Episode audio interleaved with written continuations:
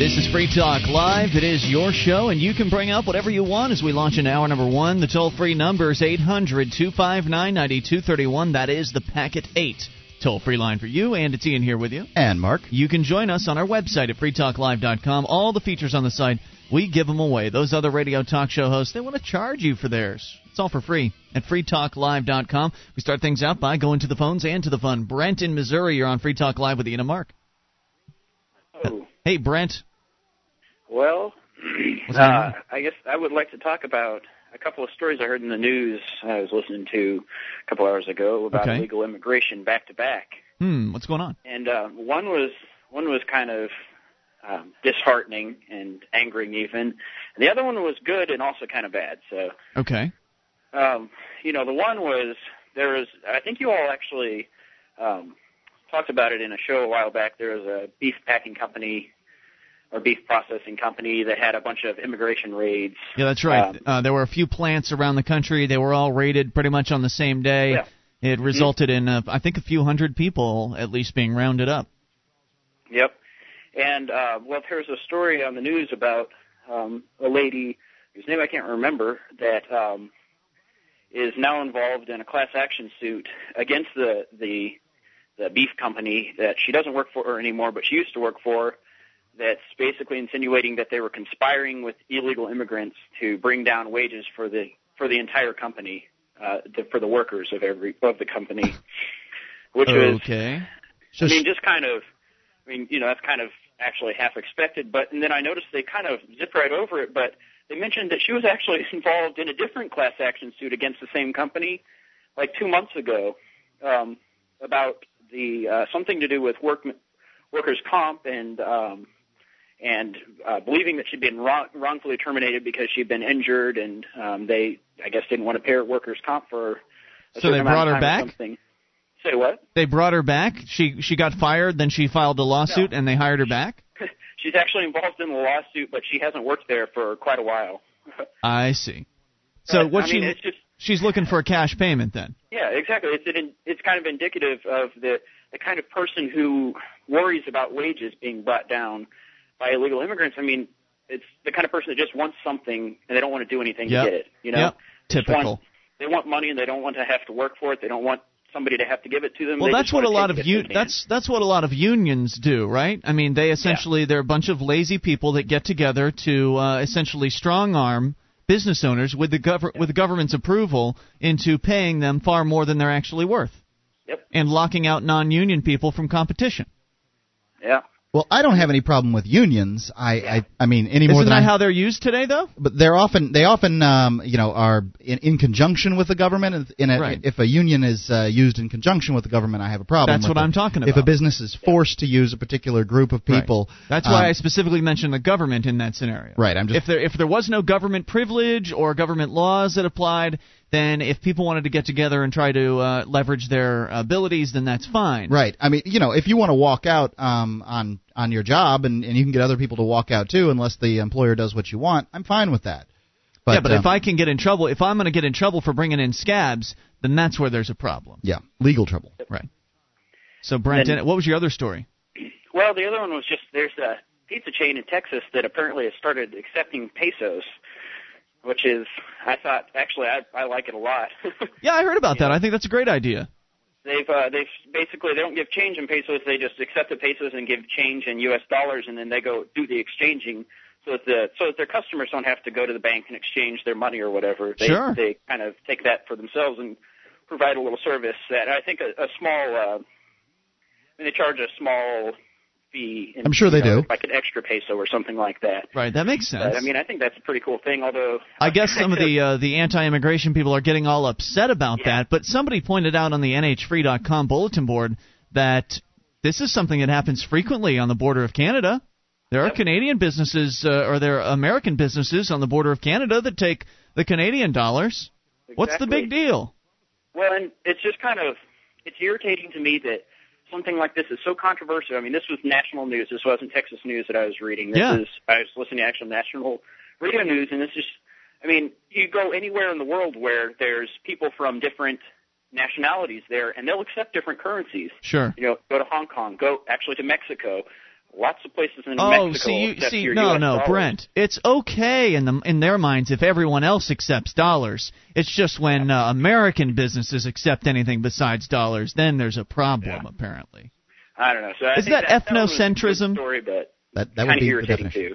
Brent, thanks for sharing that with us, man. We really appreciate hearing from you, and have a great night. Eight hundred two five nine ninety two thirty one, the toll free number. Packet eight toll free line. You know, if somebody wants to take pesos um, in their business, they want to take Canadian dollars, or they want to take uh, a lira or drachma or, or um, shekels. You should be able to take banana skins if you want. Fresh eggs, farm fresh Yeah. eggs. I, as far as I'm concerned, you can trade whatever you want for whatever service you want, as long as the person, um, you know, agrees with it. Well, now here in America, that tends to be the case, with one exception. The government's money, the Federal Reserve notes, are le- what's known as legal tender. Right. And if you read, I don't have my wallet in front of me, but if you read the text on the dollar, it actually says right there that this is to be, uh, let's see, oh, you've got one here. This note is legal tender for all debts, public and private. So it doesn't matter if your debt is in banana skins or in Liberty dollars or in pesos. Here in America, the government, by force, demands that you take Federal Reserve notes for those debts. Right. So it doesn't matter what you owe me. You sh- you by law are able to pay it off with Federal Reserve notes. Well, it, that's true. You don't have to. tr- Um, the, the law doesn't have to come into play very often because most people want Federal Reserve it's notes. It's true. Um, But that means I'm I just do. saying you couldn't start your own business that only accepted Canadian dollars. Right. You'd have to accept the Federal Reserve notes. What if I wanted to start a business that only did trade? Um, you know, trade in goods and services. Um, I wouldn't be able to do that. What about those barter connections? Do those uh, do those? I know you used to be involved with one down in Sarasota, Florida, back Mm-hmm. when we were down there. Was there dollars involved in that at all? You had to pay um, a certain annual fee. You had to pay a certain percentage on, um, like 15% on Mhm. um, everything you bought. So if you bought $100 worth of uh, meals out, you had to pay 15% to the barter exchange. I see. um, and then you know you got to use them at the business, and, and the business did um, when they spent theirs, they um, paid 15% or something like that too. And so it was converting back and forth between dollars and the barter dollars. Mm-hmm. So I guess that would have been an issue. It was So- it's good for businesses that uh, have services, particularly because um, you know when you're when you're not working, then um, you might as well do something you know for barter rather than for cash. Right. The toll free number is 800 259 9231. On the way here tonight. In fact, I better do it now just in case we get lost in, in these other topics, because I said we were going to talk about this. And we touched on gun control over the weekend on the Saturday show. I mentioned that actually it was uh, probably when we were filling in for uh, Jim Babka in the Downsize DC dis- or the uh, Downsize DC conference call yesterday. But there's a story out of Boston, the Boston Globe reporting that Boston uh, Boston Boston city councilors, law enforcement officials, and community leaders are pressing City Hall to come up with 1.5 million dollars to buy a promising acoustic gunshot detection system. Hmm. Now, this is the, one of the states in America and Boston City proper for sure with some of the heaviest gun control restrictions out there. Right. So you got to ask yourself, well, gosh, with all these gun laws, why is it there's so much gun violence? Why do you need a acoustic gunshot detection system throughout the city if your gun laws are so effective? Well, the sensor system would blanket 5.6 mile uh, a a 5.6 square mile swath of the city's most dangerous neighborhoods, the source of 80 to 85 percent of calls citywide reporting shots fired, and give officers a jump on arresting suspects, improve police response time to 9/11 calls, and possibly reduce firearm violence. Proponents say. The district attorney says he believes the technology would help prosecutors with more gun cases and would require a relatively modest investment. It's okay, Mark. Consider an investment of your tax dollars. You're going to get a return, aren't you? I You're going to get a, you're going to get an 8% return on this investment, aren't you? Uh, I, I don't know that you're going to get any return, particularly. Oh, that's right, because it's not an investment. You're not choosing on your own to invest your own funds expecting any sort of return in the future. It's the government taking your money from you and doing what they want. Police would be able to get to the scene quickly, say they, and perhaps apprehend someone fleeing the scene or identify someone who actually saw something. Someone, uh, the uh, bureaucrat said in an interview yesterday, it would also corrobor- uh, corroborate witness testimony. Now, I wonder, of course, if they're going to be installing microphones all around the city for the purposes of detecting gunshots, will these microphones be able to detect other things like nearby conversations? More on the way. It's Free Talk Live. This is Free Talk Live. The toll free number, 800 259 9231. The Packet 8 toll free line for you. That's 1 800 259 9231. Ian here with you. And Mark. You can join us on our website at freetalklive.com. We've got archives, an entire year's worth of the show right there on the front page of the site for your downloading convenience. In fact, we just uh, uploaded the December torrent over the weekend. So now you can go and grab up the entire month of December all in one fell swoop. And it's all for free at freetalklive.com. So, how would you feel if you were living in a city where you knew that there were microphones everywhere in certain areas, the more so called high crime areas? If they uh, maybe they'll just install them everywhere eventually. I mean, yeah, why not? You might as well. I mean, if it's working, it's gonna it's gonna be working mm-hmm. in these uh, high crime areas, and then well, we, would have to bring this everywhere. How do you feel if uh, you know there are microphones being monitored by police?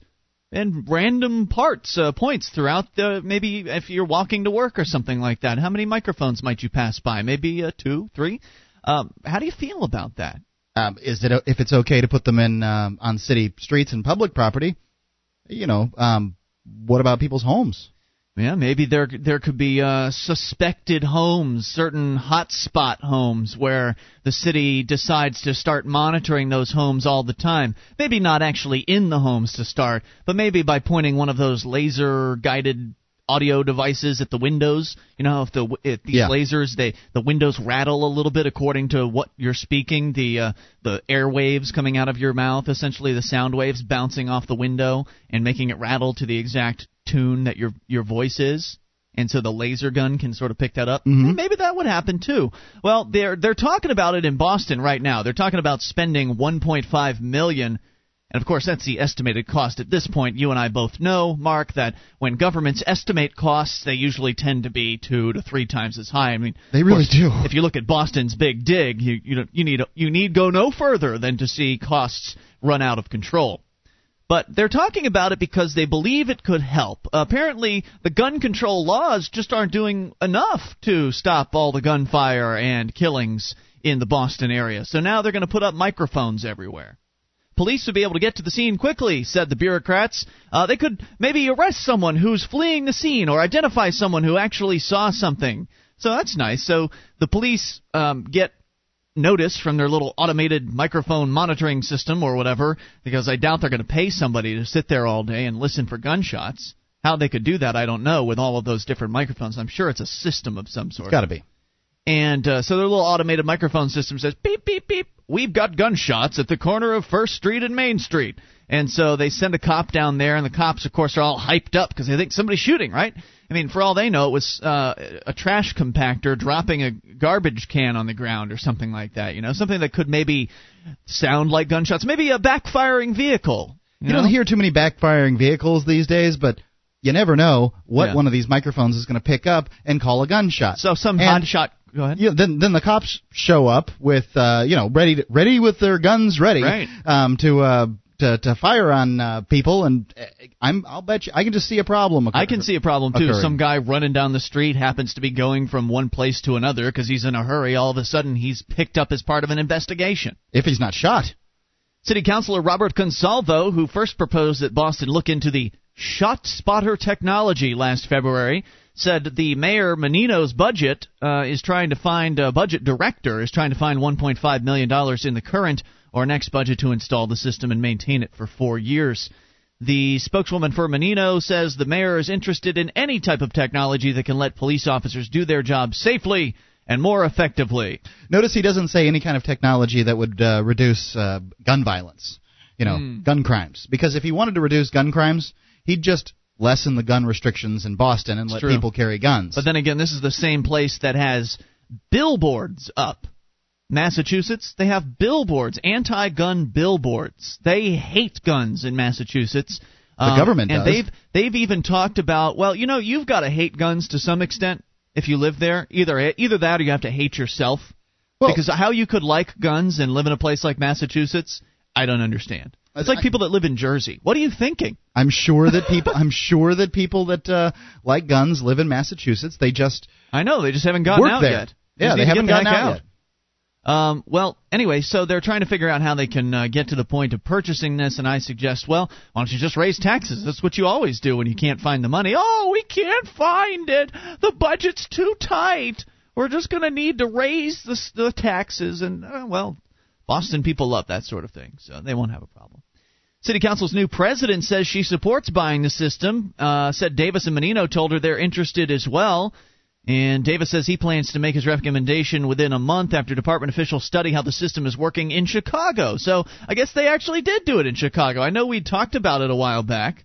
I don't actually remember them implementing it. I remember the uh, the mayor of Chicago was talking about. Oh no, no, he wanted to add cameras. So I guess they'd already done the microphones in Chicago. Maybe that's old old news at this point. And so it was last year that they were talking about adding cameras to every corner in the city of Chicago. So there you go. Logical next step, Mark. They did the mics, cameras were next. That right there.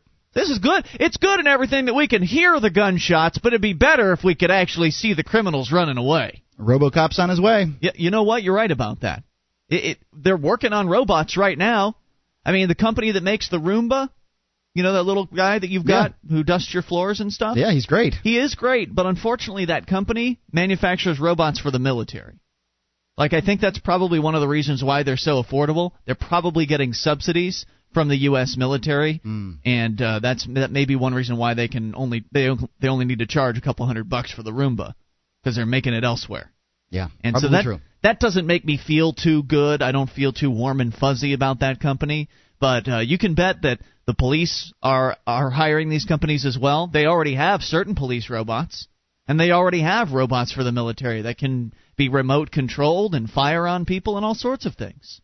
I mean, we're probably not more than 20 years away from a RoboCop. It's disturbing. And then what do you do when the uh, RoboCops make a mistake and uh, mow somebody down? Oh my! Yeah, decommission them. Oh well, we'll just change the programming. Don't worry. Well, they, these are these are robot police, and we're going to protect them. Oh boy. Well, I'm just. I, what do they do with the regular police that uh, make mistakes? I don't know, man, but I want to know if you f- would feel more safe knowing that there were microphones installed around your city? Or better yet, would you feel better if there were cameras? Maybe cameras and microphones together. How about cameras, infrared scanning? Like, how many more things can we throw into the mix here? Uh, you know, anything that they can come up with to spend money on, they'll go for it. The toll free number for you is 800 259 9231. I'm looking through this article here Okay, the system relies on a network of sensors roughly the size of a coffee can that by triangulating can locate gunfire from as far as one and a half miles away within seconds, according to its manufacturer. It's so sensitive that and sophisticated it can isolate gunshots from other sounds and can even distinguish uh, between shots fired from different kinds of weapons, says the company. Once the sensors confirm a gunshot, the uh, system immediately notifies police dispatchers, who can then alert nearby officers. Reports of gunshots can be wildly inaccurate as to their source. Sometimes they aren't anywhere near where the callers say, or turn out to not be gunshots at all. Boston finished last year with 74 homicides, 54 from gunshot wounds. The figure for 2005 was 75 slayings, a 10 year high, 51 of them with a firearm.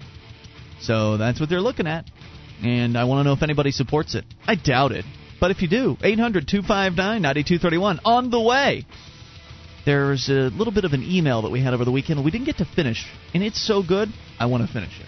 On the way, it's Free Talk Live. Our archives, website, and podcast will continue to stay free, but if you think other people deserve to hear this show, consider becoming a Free Talk Live amplifier for just $3 a month at amp.freetalklive.com. Help free some minds. Visit amp.freetalklive.com. This is Free Talk Live, and you can bring up whatever you want toll free. 800 259 9231. That is the Packet 8 toll free line for you. 1 800 259 9231. Ian here with you. And Mark. You can join us on our website at freetalklive.com. We've got updates. You get signed up for the updates, and we'll clue you in whenever there's something fresh to announce about the show. Updates.freetalklive.com to get on the list. That is updates.freetalklive.com. And what's your liberty issue? Perhaps it's the war on drugs. Register now for the February 2007 New Hampshire Liberty Forum. Speakers include Jack Cole, the Executive Director of Law Enforcement Against Prohibition, and Rob Kampia, Executive Director of the Marijuana Policy Project, as well as New Hampshire residents who are working to end the war on drugs. FreeStateProject.org slash Liberty Forum for more information. That's FreeStateProject.org slash Liberty Forum. As we go to the phones, to the amplifier line, and Matt in Illinois. You're on Free Talk Live with Ian and Mark. Good evening, gentlemen. How are you? Good evening. What's on your mind? Uh, on Saturday, you were talking to a gentleman, a, a Korean War veteran, Mhm. who was talking about how he had had been against the war when it started, and was for the war after it started. And he was talking about the uh, the Iraq War, the current uh, conflict over there. Yes, yes, he was talking about he was for the Iraq War. He was against the Iraq War, then he was for it. Mm-hmm. Um, I just wanted to make mention that there's a gentleman that I work with who's 86 years old. He's a World War II veteran, and he was very much against the Iraq War, and still is. Excellent. Uh, he's he's very liberty minded, and um, I just wanted to make mention of that because this guy who was an old guy kept asking you guys how old you were, as if only young people were uh, involved in liberty issues. That's not true. He was You know- taking all kinds of cheap shots. He said Mark didn't do anything productive with his life. You know, my good good lord, he, he said I, my jobs weren't productive. I put Apparently, you're I only put, productive if you're in the military. Mark. I washed people's dishes as a dishwasher. I put roofs on houses in my younger days. I, I worked at a convenience store. I mean, that seems productive to me. Um, they weren't great jobs by any stretch of the imagination. When I went finally went out and started selling uh, uh, radio advertisement, that's when I really started making money. You're but producing more at every one of those jobs than anyone in the military ever produced. as far as I'm concerned, and you know the the age issue, I really should have had this one ready. Um, when he asked me how old I was, well, older than Thomas Jefferson when he- wrote the Declaration of Independence, and older than Jesus Christ when he died on the cross for your sins. Well, well, there you go. Uh, you've had a very eclectic professional life. Yeah, I've done a Uh, lot of different but I- things, just like a lot of people have. Right. I've I've done a lot of different things myself, but um, I just I thought that was worth mentioning um, because you know you I you hear a lot of the people from Florida were calling in on Saturday night, and a lot of them seemed older, but there are older people with with liberty mindsets. Oh, sure there are. out there. Absolutely, I've met I've met some of them as well. But when you're a uh, former New Yorker who's retired in Florida, there's a good chance that you don't have much of a liberty mindset, and that's where that guy was from. He was from New York, and so that pretty much said it all. Very good. Okay, Matt, well, anything else? That's it. Thanks, dude. No, Take it easy. but- 800 259 9231, the Packet 8 toll free line. You know, I love the fact that he just sort of. I, I can't stand that. I, what is it? Ageism? Is that the word for that? Where people just sort of look down on you because you're either older or younger?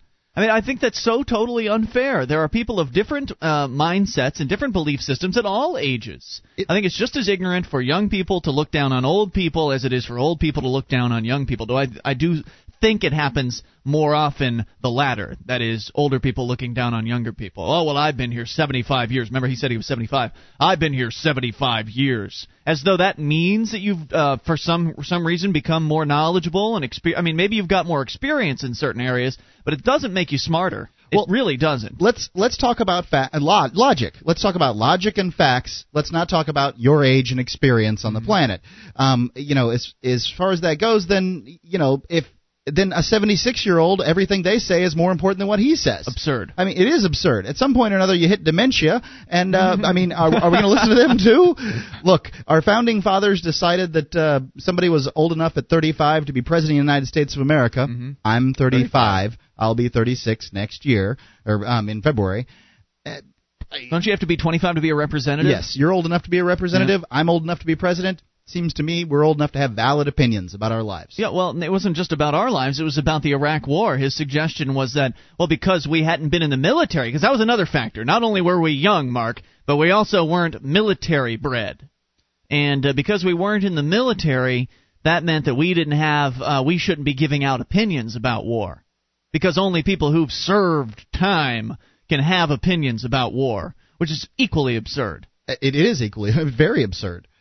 So, there. 800 259 9231. I don't know where else to go with that. I don't know one. what to do with it either. I mean, Oh. it's it's it's a ludicrous line of thinking. Speaking of the military, though, I stumbled across this during the break. According to CBS and the AP, a United States Air Force gunship has conducted a strike against suspected members of Al Qaeda in Somalia. Isn't that nice? If you're a suspected member of Al Qaeda, you get attacked with a gunship now. CBS News national security correspondent David Martin reports exclusively. Of course, The targets included uh, the senior Al Qaeda leader in East Africa and an Al Qaeda operative wanted for his bombings or involvement in the 1998 bombings of the two American embassies in Africa, according to David Martin. Uh, those terror attacks killed more than 200 people. The AC 130 gunship is capable of firing thousands of rounds per second, and sources say a lot of bodies were seen on the ground after the strike, but there is as yet no confirmation of the identities. The gunship flew from its base in Djibouti, Djibouti, I don't know. Down the down to the southern tip of Somalia, Martin reports, where the Al Qaeda operatives have had fled after being chased out of the capital of Mogadishu by Ethiopian troops backed by the United States. Once they started moving, the Al Qaeda operatives became easier to track, and the U.S. military started preparing for an airstrike using unmanned aerial drones to keep them under surveillance and moving the aircraft carrier Eisenhower out of the Persian Gulf towards Somalia.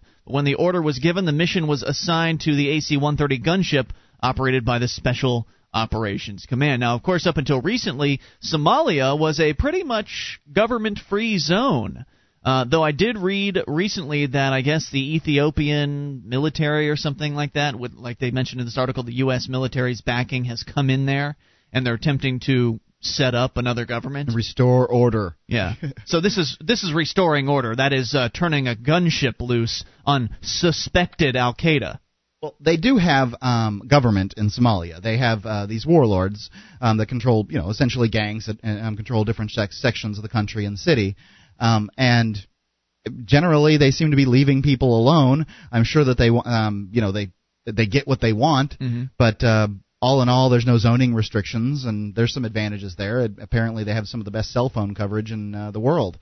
You know, Mark, we talk about getting government out of people's lives, and you label me as, you know, a bit extreme when I talk about having no government whatsoever. And you point out that if you don't have government, eventually somebody's going to come in and try to strong arm everybody and take over, um, grab whatever reins of power exist, or um, create their own and just essentially foist their own system onto everybody. And it seems like that actually may be the case. Um, but unfortunately, the government that we have to fear in that case is the United States government. There's no other government that's in the world right now, there's no other government that's uh, invading government-free countries or government-free zones. Ethiopia and, uh, and destroy well with the United States backing. Uh, I'm sure that it with the U.S. Yeah, they probably would have tried it anyway. Um, you know, just being right there next door, opportunity to uh, ex- expand their influence. That all, kind of all I'm saying is, it seems like the only country that we really have to fear as far as doing that sort of thing is our own. We're the ones that are going around throwing our weight around the world. We're the ones um, moving gunships and other battle stations into other people's waters. I think a gunship in- is an aircraft. Oh, really? Yes, it is. Oh, okay. Yeah, I Uh, guess you're right about that. AC-130, right? C-130, yeah. Uh, AC-130. AC-130, Yeah. right? Gunship. Um, it's an air, big airplane, big gun. Um, you know, I I agree with you that we should have our troops home. Um, governments are, are that way. They're going to want to establish governments. They to, to them, a world without a government or a country without a government is a country without order. This is a completely lawless place and it can't exist. We shouldn't be over there. Um, if Somalis want a government, they will figure out how to have one Sure they will. just like we did here, and, and we should be working on our own government, getting it in line and in, um, in control, than uh, over there working on theirs. And it's so easy to bomb from the skies, but it's when they get the boots on the ground that things get a little bit more complex, like they did in Somalia in the 1990s and are currently today in Iraq. 800 259 9231 is the Packet 8 toll free line for you. You can take control of the airwaves. Coming up, a marijuana claim rejected. It's Free Talk Live. This is Free Talk Live. It's your show. You bring up anything toll free. 800 259 9231. The Packet 8 toll free line for you. That's 1 800 259 9231. Ian here with you. And Mark, You can join us on our website at freetalklive.com. All the features on the site there completely free. We uh, do give them away, and we do ask that you voluntarily support the show in return by buying some stuff at store.freetalklive.com. We got Free Talk Live branded merchandise like hats and T-shirts. Uh, we've also got classic archive collections on DVD sets. Uh, there's more. Store.freetalklive.com. Also, you can shop at Amazon.freetalklive.com. Get virtually anything you might need to buy in life and feel good because not only are you getting a good deal and free Super Saver ship, uh, free Super Saver shipping on most purchases, but you're also helping Free Talk Live because a percentage of your sale will go to Free Talk Live if you enter Amazon through amazon.freetalklive.com. We'll get to the marijuana story here in a moment, but I wanted to highlight a, a, one other important point about what happened in Somalia today. Apparently, again, they shot down with a, an AC-130 gunship some suspected members of Al Qaeda. And the operative term is, of course, suspected. Now, we've pointed out before that the behavior of the U.S. military around the world is indicative of how it is that the United States government officials, your elected representatives, George Bush and the rest of them, would like to have things here in this country. I mean, man, they would sure as heck love it if they didn't have to go through any of those court trials anymore. Those things cost money and time, and boy, sure would be easier if we could just eliminate all the suspected criminals here in the United States. That's what they're that's what they're doing around the world. If you're a suspect, pow, you get shot. There's no trial. We don't even we're not even bothering with military tribunals anymore. Just take them out. And that's what they would like to see here in the United States. That's why you saw the uh, 2006 Military Commissions Act last year which essentially made it completely legal what they'd done to Jose Padilla and what they could do to you. They made it uh, they made a special category that doesn't qualify as a uh, full citizen. It doesn't qualify you for uh, treatment under the Bill of Rights. It essentially exempts you. So if they label you as uh, this category, then uh, unidentified enemy combatant or something like that. I forget the exact term, and the terms aren't really that important. But if they label you this, they can pick you up, throw you in a military brig, um, give you a military tribunal, no lawyer, no public trial, and then do who knows what with you afterwards. And no guarantee that you even get to attend your own trial or that you get to see any evidence that's brought against you. Right. These are things that are going on in Iraq. And now you can see where the next step is. The next step is is if you cross their lines or something, you know, you've crossed something that makes them believe that you're a suspected member of Al Qaeda. Somebody says you are. Right. All they have to do is label you that, and then you see news articles about how they uh, how they're being blown up, as though the j- judge, jury, executioner, right there in the uh, the hands of the drones, uh, the drone aircraft well, that are flying around. It's not a drone. I understand. They did actually track them with drones for a while, and I then see. they flew in with the C-130 or the AC-130 and and bombed the heck out of them. Anyway, back to the uh, the story in Somalia. According to the AP CBS, residents in a coastal seaport some 90 miles northeast of Ras Kamboni said they saw wounded Ethiopian soldiers being loaded onto military helicopters for evacuation, considering there have been skirmishes that have been going on throughout Somalia. Because, as you might imagine, the Somalis don't really care much for the Ethiopian invaders. Uh, quote, I've seen about 50 injured Ethiopian troops being loaded onto a military chopper, said one man.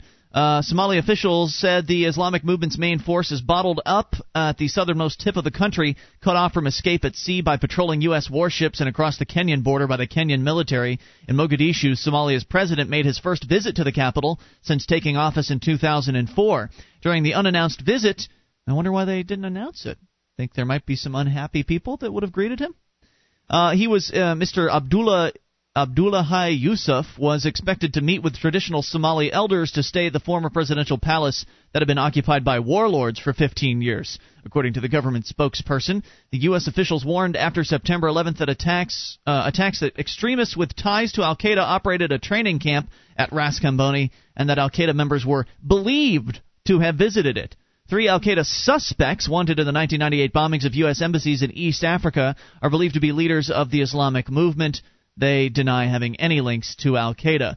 Somalia's government had struggled to survive since forming with backing from the United Nations two years ago and was under attack by the Islamic militia when Ethiopia's military intervened on December 24th and so called turned the tide but many in predominantly Muslim Somalia resent the presence of troops from neighboring Ethiopia, which was which has a large Christian population. The country's fought two brutal wars, the last in 1977. On Sunday, gunmen attacked Ethiopian troops, witnesses said, sparking a firefight and the second straight day of violence in the capital of Mogadishu. So, can you see why the president hasn't actually been in the capital yet. Well, it's dangerous. Yeah.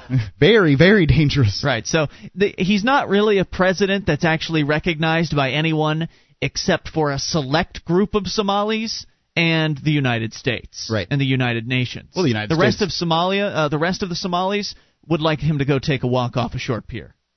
So it'll be interesting to see how this one turns out. This particular attempt at a government uh, in Somalia, because it doesn't seem to me like they want it. It doesn't sound like it to me, and it doesn't sound like uh, the Somalis are too upset with their lot in life. Um, apparently, uh, this lawlessness suits them. Otherwise, they would have left, right? I mean, they would have packed up their belongings and left. Well, I don't know. What Ethiopia? You mean uh, to like Ethiopia or Kenya? Someplace? I don't know if they want the Somalis there. What, what, what are they standing on the border? I mean, they, they, They just said the Ken- Kenyans were on the border. Hmm. So I would don't think know. that they would find someplace to go. Well, they're okay with it. Yeah. They don't mind. The tribalism is fine f- uh, with the Somalis. It's just certain outside forces like the United Nations and the United States that insist upon imposing a gov- uh, imposing a government on these people. It's sick.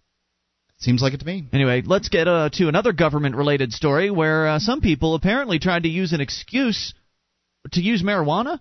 Uh, religious exemption? What happened, Mark? Um, it says last week a federal judge in New Mexico rejected an Arizona couple's claim that their possession, use, and distribution of marijuana is protected by the Religious Freedom Restoration Act. Dan and Mary Quaintance, um, who were picked up in February near Lordsburg, New Mexico, with 172 pounds of pot, Hmm. are the founders of the Pima-based Church of Cognizance, which follows the credo: "With good thoughts, good words, and good deeds, we honor marijuana." As the Really? I, I thought you were making this that up. crap up. No. Oh, okay. As the teacher, the provider, and the protector. Wow. I'm not sure what marijuana is going to protect you against. Last summer, I Glaucoma. right. Uh, this this is a, uh, a, a blog entry post from uh, uh, Jacob Sullum. Okay. Uh, so, so he says, last summer I predicted the Quaintance's RFRA defense would not fare well because marijuana is so popular that the idea of allowing members of their church to use it arouses plausible fears of diversion of prolifer- proliferating. Uh, um, this is the Freedom of Religion Act. Meaning Um, that everybody would all of a sudden join that church. Suddenly, yes. Claims from suddenly religious pot smokers. Given that fact, I thought punishing the que- acquaintances who face up to 40 years in prison could Oh, easily be deemed the last least restrictive means of serving a com- um, compelling state interest, as uh, Freedom of Religion Act requires for laws that impinge on religious freedom. But the U.S. District Judge Judith Herrera did not um, even go that far, instead deciding that the acquaintances' um, neo-Zoroastrian faith is phony and uh, a cover for smoking and selling pot. Defendants, That's outrageous. I, I have to say, it really is. I mean, How, who is she to say that their religion is any less valid than anyone else's? I, I, you know, it may very well be phony, but who the hell is she to say? Yeah. I don't know. I don't know. It seems phony to me, but then again, I look at most religions. I think phony. Yep. So defendants cannot avoid prosecution for legal conduct simply by transforming their lifestyle choices into a religion, she wrote. Although some church members may just be in it for the pot, the acquaintances whose trial is scheduled to begin in January the 16th seem pretty sincere to me. They've been um, open about their uh, religion since the fa- founding it in 1991, filing a declaration of religious sentiment with the uh, Graham County uh, Recorder's Office, maintaining a website and issuing certificates to the uh, couriers who distribute marijuana to the couriers who distribute marijuana to the church's members. Huh. If they wanted, um, all they wanted to do was smoke pot and sell pot, they'd gone about it, um, gone out of their way to call attention to themselves for no apparent reason. Yeah, that's that's interesting because um, if they were just out selling pot, I could see that like maybe they would have had their little religion thing ready to go. Like, oh well, wait a minute, you can't arrest us. We're a religion. Well, I mean, they've actually established it here for 15 years now. Yeah. Huh. As as for the quantities involved, 172 pounds, assuming it was a year's supply, amounts to a couple of joints per day for each member in Arizona. The acquaintances say there are about 50 in the state, which is not out of bounds for religious use, um, to judge by the Rastafarians. But What perhaps are they charging for it? I wonder. I, I don't know. Like, I wonder if they were making major profits or were they selling it at cost. That would also be an interesting factor. it would Not be, that the judge would care. No, she wouldn't care. She's just a bitch. Away. 800 259 9231. Just a power hungry sicko like, a re- like the rest of the people in government. 1 800 259 9231. The Packet 8 toll free line for you on the way. Hour number two. And we're going to finish the Thought Police email that we started over the weekend. It's good stuff. On the way. You take control. This is your show. Free Talk Live. One of the bonuses you'll get as a Free Talk Live amplifier is access to our classic archives. For just $3 a month, you can become an amplifier and you'll help us get on more radio stations and MP3 players. Get the details at amp.freetalklive.com. That's amp.freetalklive.com. This is Free Talk Live. We're kicking off hour number two, and you can bring up whatever's on your mind. Toll free, 800 259 9231, the packet 8. Toll free line for you. Ian here with you. And Mark. That number again, 1 800 259 9231. You can join us on our website at freetalklive.com. All the features there on the house, completely free. That again, freetalklive.com. I was just searching around uh, the internet during the news break, Mark, and I found a story. I'm not going to read it, uh, but I wanted to just share the concept it was about this uh, Speaker of the House, Nancy Pelosi. Mm-hmm. She's been getting a lot of press recently, obviously. First woman Speaker of the House, blah, blah, blah. Well, this person, uh, Ellen Goodman, writing an article about how Nancy is such a. She's such a role model. She's a role model for people, for children. And it just, uh, it kind of sickens me when politicians of both male and female persuasion, politicians in general, are held up in the in the news media as being they're role models. Kids, you should be politicians when you grow up. This is a career for anybody who loves America. And well, if politicians did what they were supposed to do, which is serve the people and uh, you know uh, protect the rights of Americans, keep that government kind of thing. small, defend freedom, yeah, yeah the constitu- you know, do what the Constitution says. Um, then they might very well be somebody who um, would be a role model worthy of respect. I can see how you're. But where you're instead, what they seem to be is power hungry. Um, you know, they you know they're tools of the lobbyists. Mm-hmm. Um, they just get away with doing whatever they want, and people um, laud them for it. They continue. Yes, it doesn't seem to matter how despicable politicians behave. They they keep getting passes from the American people. They do. And then after they die, as we saw with uh, Gerald Ford uh, last week or two weeks ago, then everybody gets all upset. Oh, we've lost a great man.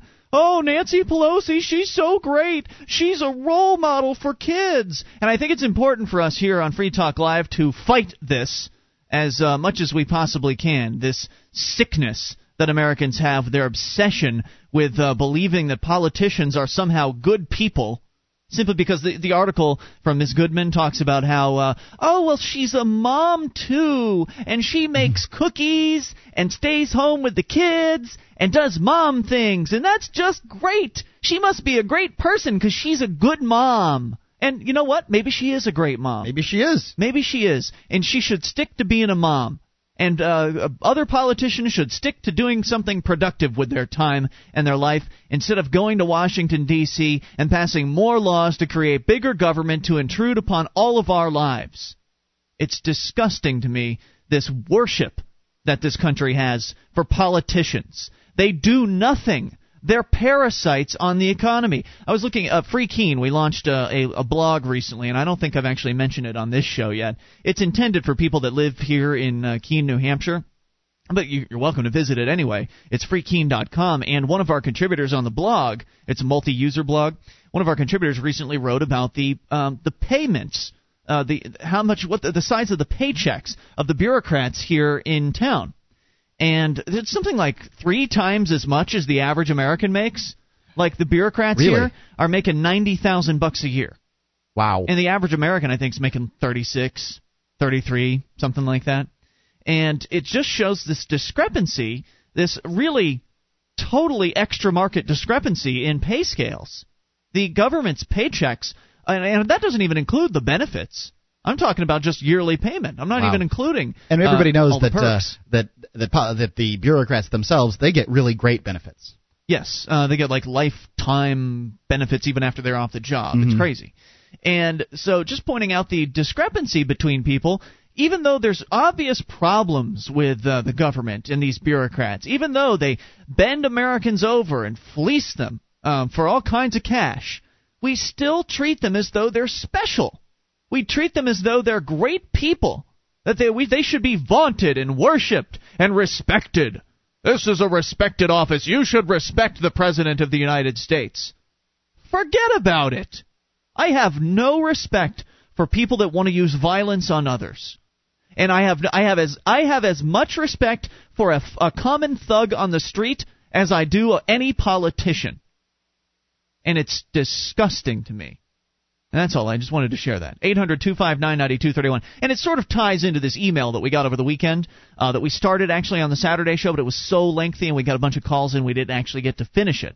This sort of worship of politicians ties into the attitude that one of our listeners experienced. He went out to a bar, I believe it was in California.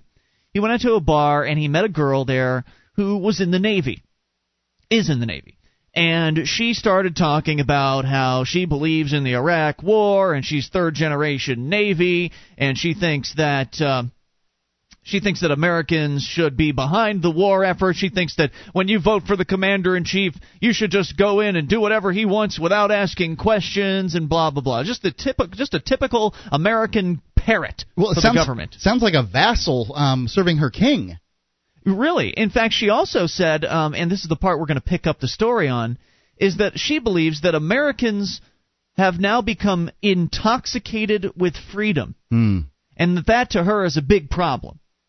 And so Anthony, our emailer, asked her, Well, what do you mean by intoxicated with freedom?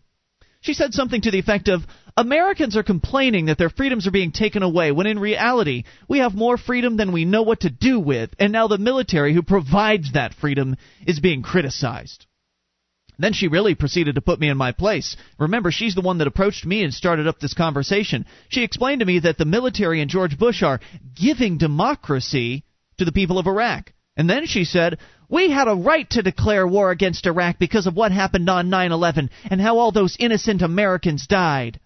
But she didn't stop there. She then asked me how I could ignore that innocent American journalists were being killed in Iraq. She wanted to know how I could ignore the loss of innocent American life like that. She wanted to know how I could stand there and question our presence in Iraq. She wanted to know how I could possibly disagree with it and still call myself an American. she was getting really emotional and worked up at this point. Of course, the inevitable question I would ask would be well, if I mean, I am upset about the Americans being killed in Iraq, but aren't you upset about the hundreds of thousands of Iraqis being killed in Iraq? Probably she wouldn't be, because those people are less than people. Mm. If they're not Americans, then they're not real people, are they? Well, this is when I remembered the brainwashing that the state did to young children in George Orwell's 1984. I started thinking about how the thought police got hold of everyone's child at an early age and began indoctrinating them with the state's propaganda. The children were rewarded for turning in so called thought criminals. And I remembered how this training included reporting their own parents and siblings if necessary to maintain the security and integrity of the state.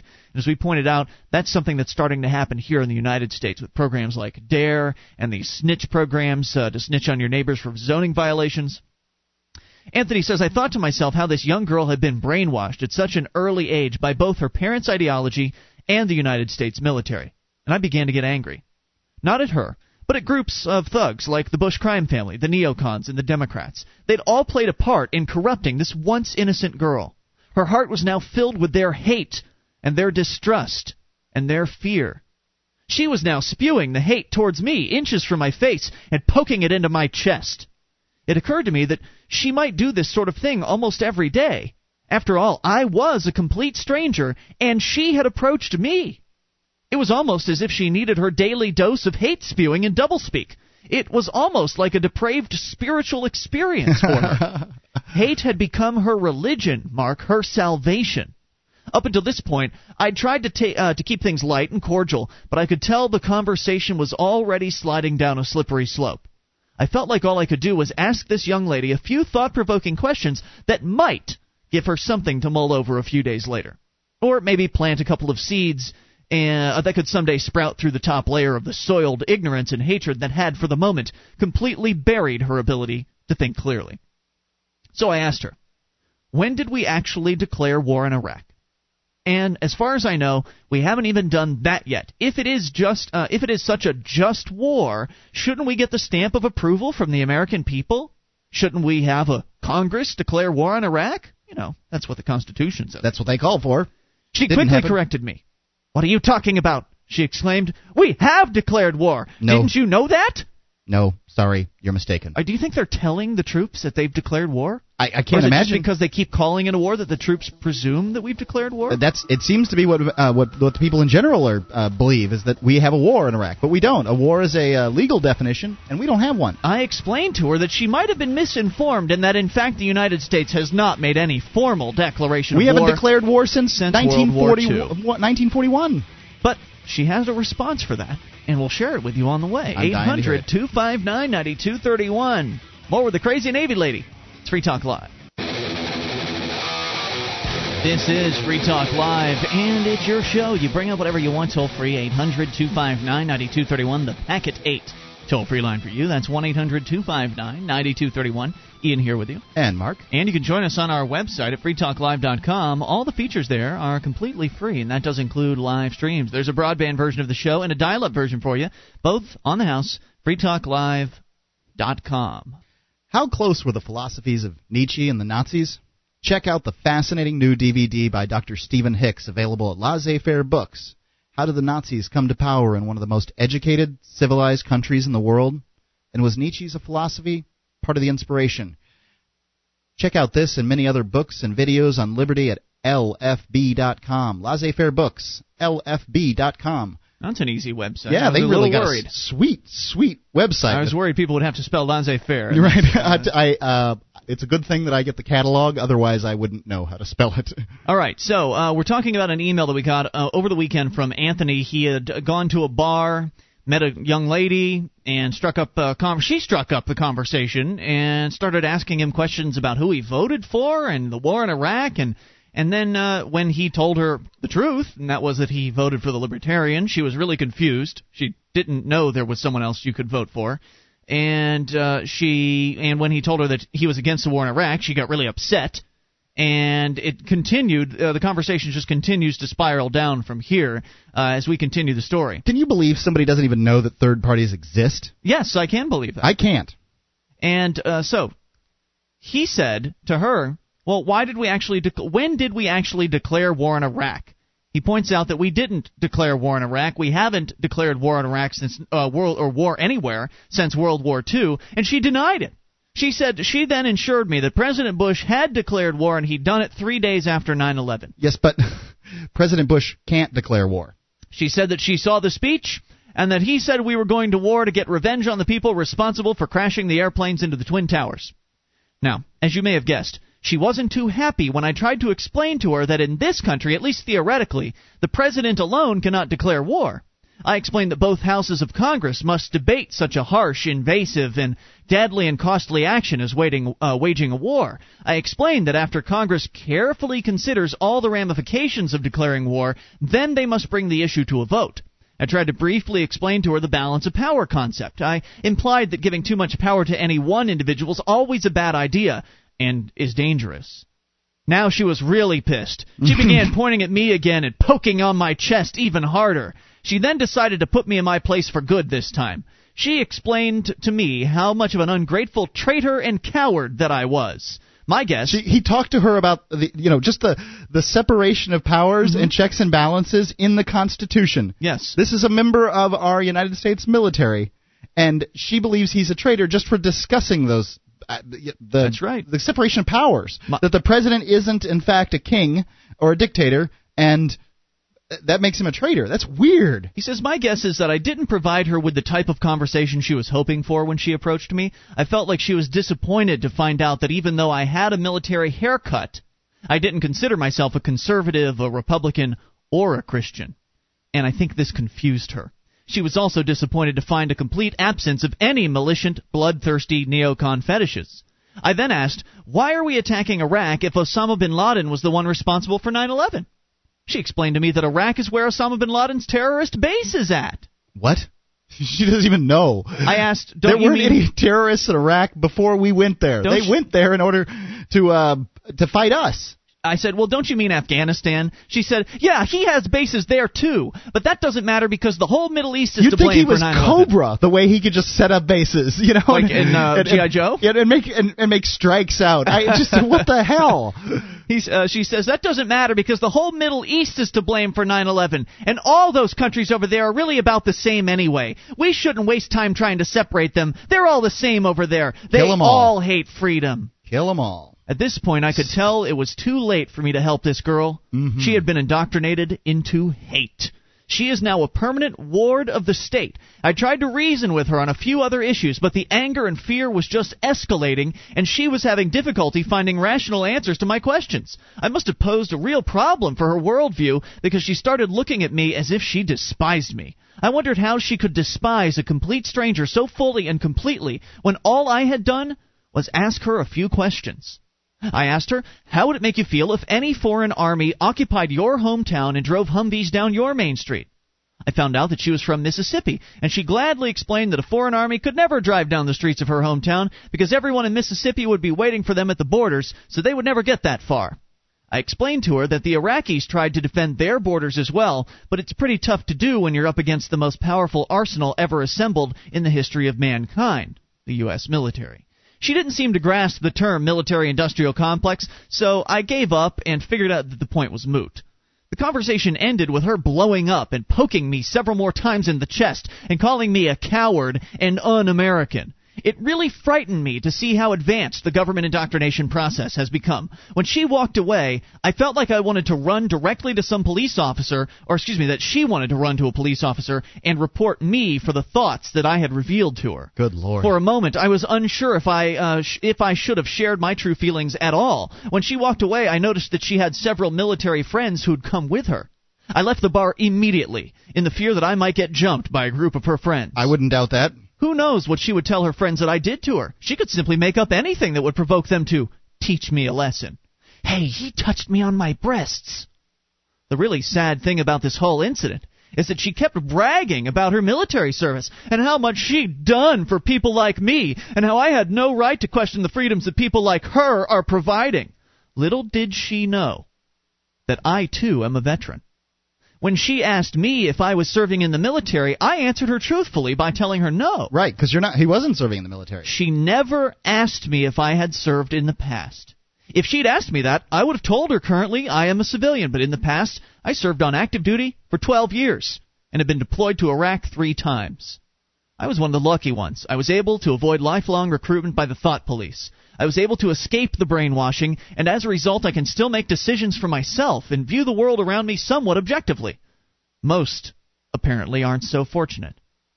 After having this conversation with the young lady, it occurred to me that the events that have occurred since 9 11 will probably have the greatest and longest lasting impact on the youngest among us. Many of us had long since reached maturity and adulthood by 2001. Most of our ideo- uh, ideologies and belief systems were already shaped and molded by that time. But what about the 21 year olds out there today? All they've known since they were 14 or 15 years old is hatred, distrust, big government, preemptive strikes, and the axis of evil. They have grown into adult uh, adulthood with mantras such as "You're either with us or against us." We have a generation of young people who actually believe that most people around the world hate freedom and our way of life. I'm not sure how open I'll choose to be in the future if another random conversation ensues with someone from a younger generation. I'm not even that old. I'm only 34. After my conversation with this young sailor, I felt as though I had looked into the eyes of the beast. And what I saw was hatred, distrust, and fear. What I did not see was compassion, understanding, or tolerance. I think what I really saw was a young graduate of the Thought Police State University, fresh out of academia, and now eager to begin serving her master in the real world. Of course, her master's the government. You know, it's really disturbing. And I just can't imagine what he could have said that would have possibly derailed this. Not a damn thing. No, it just sounds That like that woman is fully indoctrinated. and uh, like on a uh, vicious disciplinary or excuse me discipleship. She, She- wants to spread the She's word a true of the believer in the state. 800 259 9231, and who knows how many out there are like her. This is your show. It's Free Talk Live. You take control. With your help, we can spread the message of liberty around the world. Consider becoming a Free Talk Live amplifier for just $3 a month now at amp.freetalklive.com. If you can't afford it, keep enjoying us for free. If you can spare the three, visit amp.freetalklive.com. This is Free Talk Live, and you can bring up whatever you want toll free. 800 259 9231 is the Packet 8 toll free line for you. That's 1 800 259 9231. Ian here with you. And Mark. You can join us on our website, freetalklive.com. All of the features there completely free, including the wiki, wiki.freetalklive.com. It's like the listener editable version of our website. Head over to wiki.freetalklive.com to see what it's all about. And get registered now for the New Hampshire Liberty Forum, February 23rd through the 25th. Meet libertarian superstars like John Stossel, Michael Badnarik, and many more. The most influential libertarians in America will be there. freestateproject.org slash liberty forum for more information. That's freestateproject.org slash liberty forum. As we go to the phones, let's talk to Dave in Montana, listening on KGEZ. Dave, you're on Free Talk Live with Ian and Mark. Howdy, y'all. Hey, what's Dave. on your mind, Dave? Hey, uh, that sounds like the woman uh, sailor was like a reminiscence of the brown shirts or something like it really that. does, doesn't yeah, it? it does. Yeah, and then there's a the hateism with their hateaholics. They got a new uh, addiction now. Is is the border? You know, they're Mm-hmm. I see, and they're they're hating the wrong people. I see a, a common tie here, and it's the government. This this uh, woman uh, sailor got this hate going because she was the government is so good, and and that guy was questioning Mm-hmm. the government, and you don't question the government. And these people that are mad at all the Mexicans coming, they're mad at the Mexicans, but why are they coming? Because the government's letting them come in. See, they're afraid that these haters are actually cowards, are the cowards, because they they can't question the government. It's true. They And you know what the other point is, uh, and I think you're onto something here, Dave, and that is that what the government does, and government's very, very good at very few things. It's against one another. it's exact. That's exactly what it does. It takes interest what- groups. and that's what the love thing is all about. Because if you love the one around you and love your neighbor, there ain't nobody gonna do you no harm. And the one doing the harm, we're gonna know who's the evil one. Yep. And unfortunately, government is so effective at covering girl, it if up. she wanted to, she if she wanted to, she would have started beating that guy up, like she, like the guy said. He Yeah. said that he was he had to get the hightail it because he he was going to probably get cornered. He probably would have a bunch of angry drunk, another bunch of drunken Marines. Oh well. I was uh, I was a Marine, and and and I'm one of the most patriotic people you could ever ever meet. I you believe know, it, Dave. And and and she and and that that lady was acting Nazi. Yeah, she really was, and she's not the only one. And I think you're absolutely onto something about how the government turns people against one another. You see it every day in in little ways too. Like, And- for and instance, it, it'll turn the, the the homosexuals against the Christians. they're using it, and what what what comes out of it? Laws that places more chains on us. It's true. Yep, Every one group time. one group And if- lobbies the government to create laws to control another group, and then the other group gets angry because they've been controlled, so they lobby to get the government to control another group, and it's just it's one group after I another turning like- the guns of the state against each other. I see it like this kind of. If the world was only five square acres, only 25 people in the world, each one gets an acre, and they all put up fences and tell nobody could come over this fence, you just placed yourself in prison. And it's time to move these lines on the ground that people are dying over for no reason at all Mhm. because of economics and the, and the control of the government over us and and these politicians that make a living off of placing chains on us. And you were you hit on it in the beginning. These politicians, these worship people that that worship the politicians Yep. are, are just sheep and and being placed in prison. Yep, they're, not placing thinking for themselves, and the reason why they aren't thinking for themselves is because the government school system doesn't encourage that. The government school system indoctrinates And that's kids. the parents' fault too, Yeah. because they they That's should true. be demanding more education from the system, but they're too worried about chasing the dollar. Well, you can't demand education from it. You can't demand education from a broken system. I mean, the, the, what they should be doing is demanding the government get out of education so that we can truly have a free market in education. But mm-hmm. unfortunately, the parents were raised by the government too, so it's You know, understandable that they're co- completely indoctrinated. You know, another common thread through all of this is insurance companies.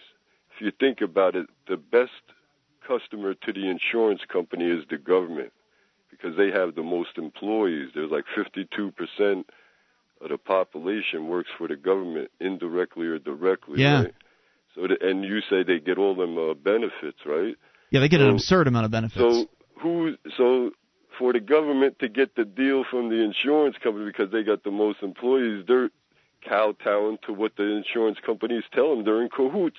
Well, there's certainly we certainly know that they're in cahoots with a variety of different industries, and, and uh, it's what the go- money behind it all. The petrodollar. It's what uh, it's and what the government allows. Tomorrow we're going to go buy gallons of it. So we're all like kind of crazy complaining about this system when we perpetuate it ourselves. It's true, Dave. If Thank you, you for the call, stop man. It, you pull your money out of the bank.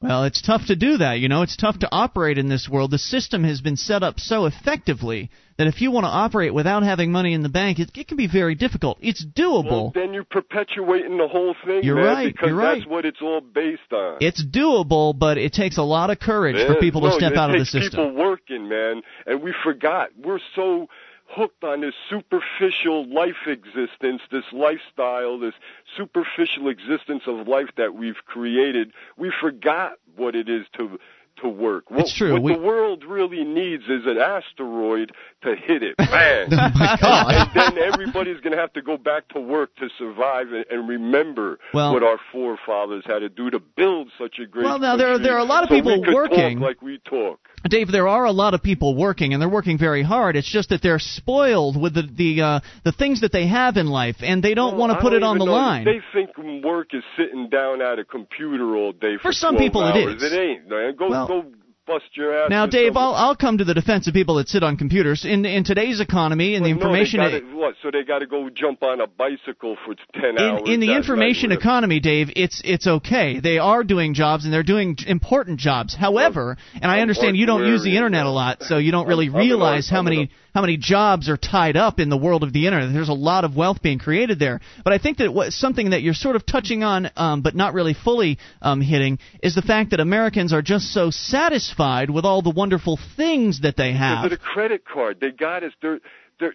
They they get the banks will give you money for anything nowadays. Right, and so they go out The and they buy big screen will come your way televisions and they watch TV. And Dave, thank you for the call. We appreciate it as always. They sit there and they watch their television and they go to their they go to work during the daytime. They come home. They've got their cell phones. They've got their air conditioning. They've got such wonderful accoutrements that uh, this life has uh, the the wealth that has been created in this country has allowed them to have that they don't want to put it on the line.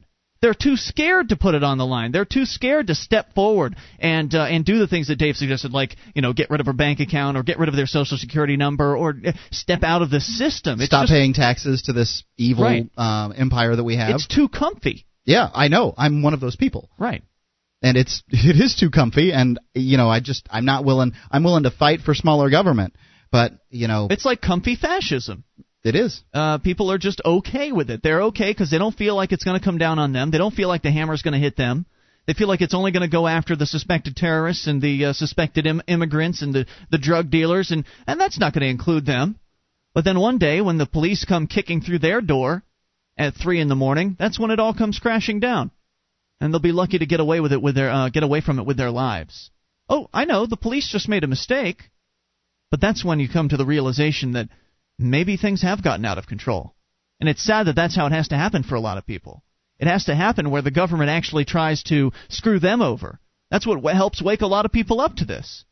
Until then, they just live in a fantasy world where they believe that the government's out there to take care of them and that the government's going to everything's going to be okay just as long as they stick with the government and uh, do whatever the government tells them to do. But when the government comes after you, things change, don't they? 800-259-9231 because when government makes mistakes, those are deadly mistakes in many cases. the government does seem to have the it has the monopoly on uh, violence they're the only ones that are allowed to use violence and uh, you know getting their way and and so when they make a mistake it's it has a tendency to be a very violent mistake Let's talk to Jason in California. You're on Free Talk Live with Ian and Mark.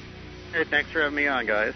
Hey, what's on your mind tonight? Well, you know what's on my mind tonight? You know, actually, illegal immigration was brought up, and I think that one of the things that people don't look at when they think about illegal immigration is the religious demographic change that that's going to produce in the United States. I want you to explain people that. If you would hang on, we're going to bring you back. I know you've been waiting patiently, but hang on. We'll so we'll have you expound more on the way. 800-259-9231. Illegal immigration. Is it so bad after all? Free Talk Live.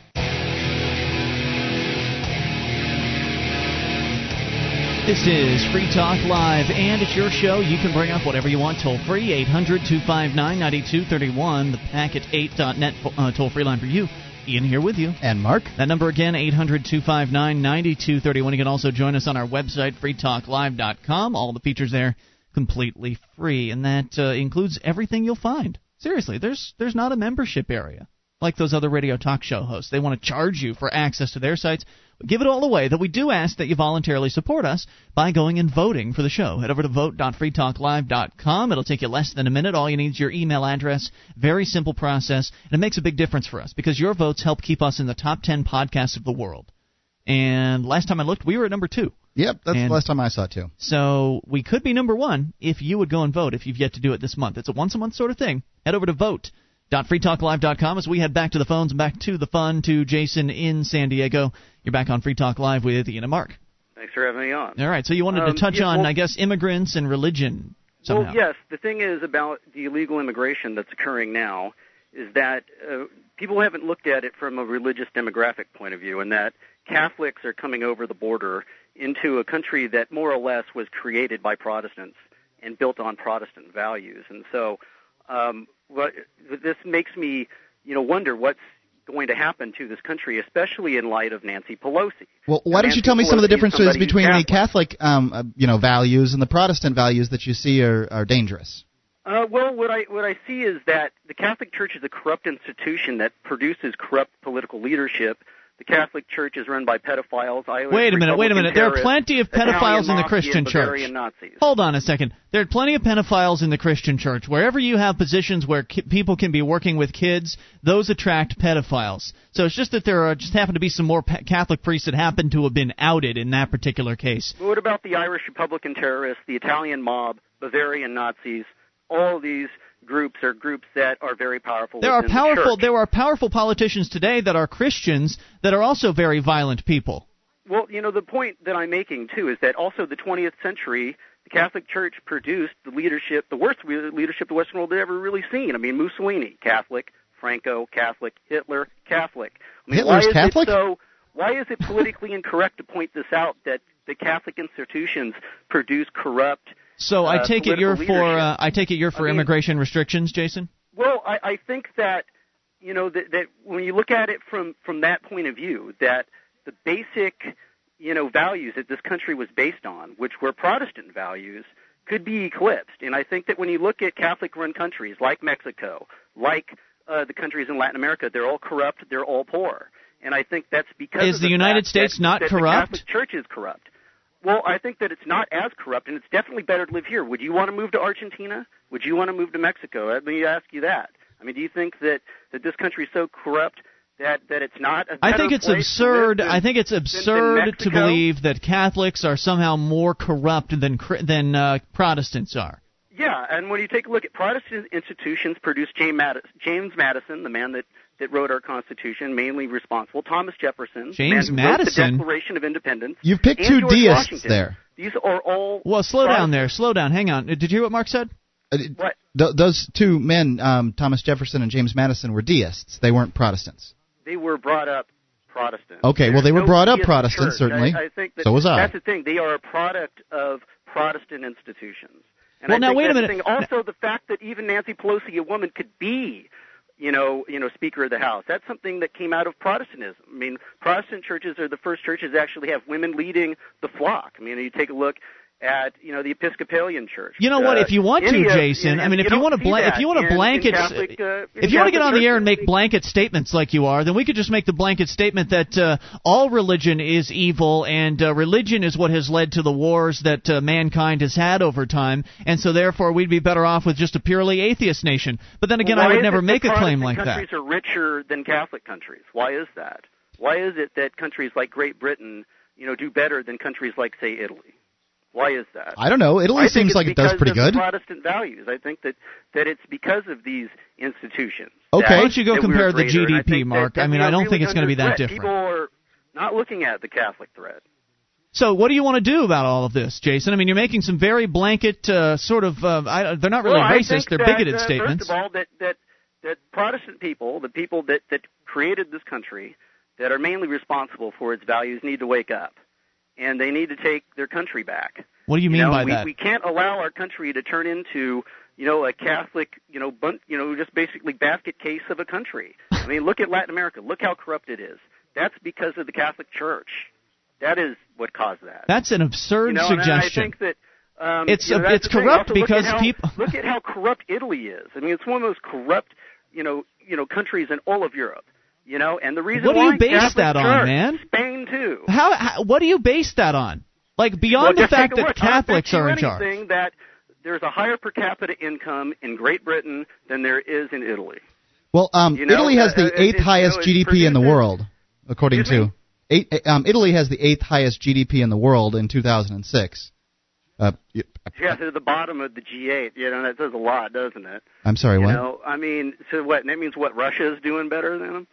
I mean, come on. This is. I, I think that there is definitely. So wait, so you want the uh, so you say you want the that- Protestants to take back America. How exactly do you want that to happen?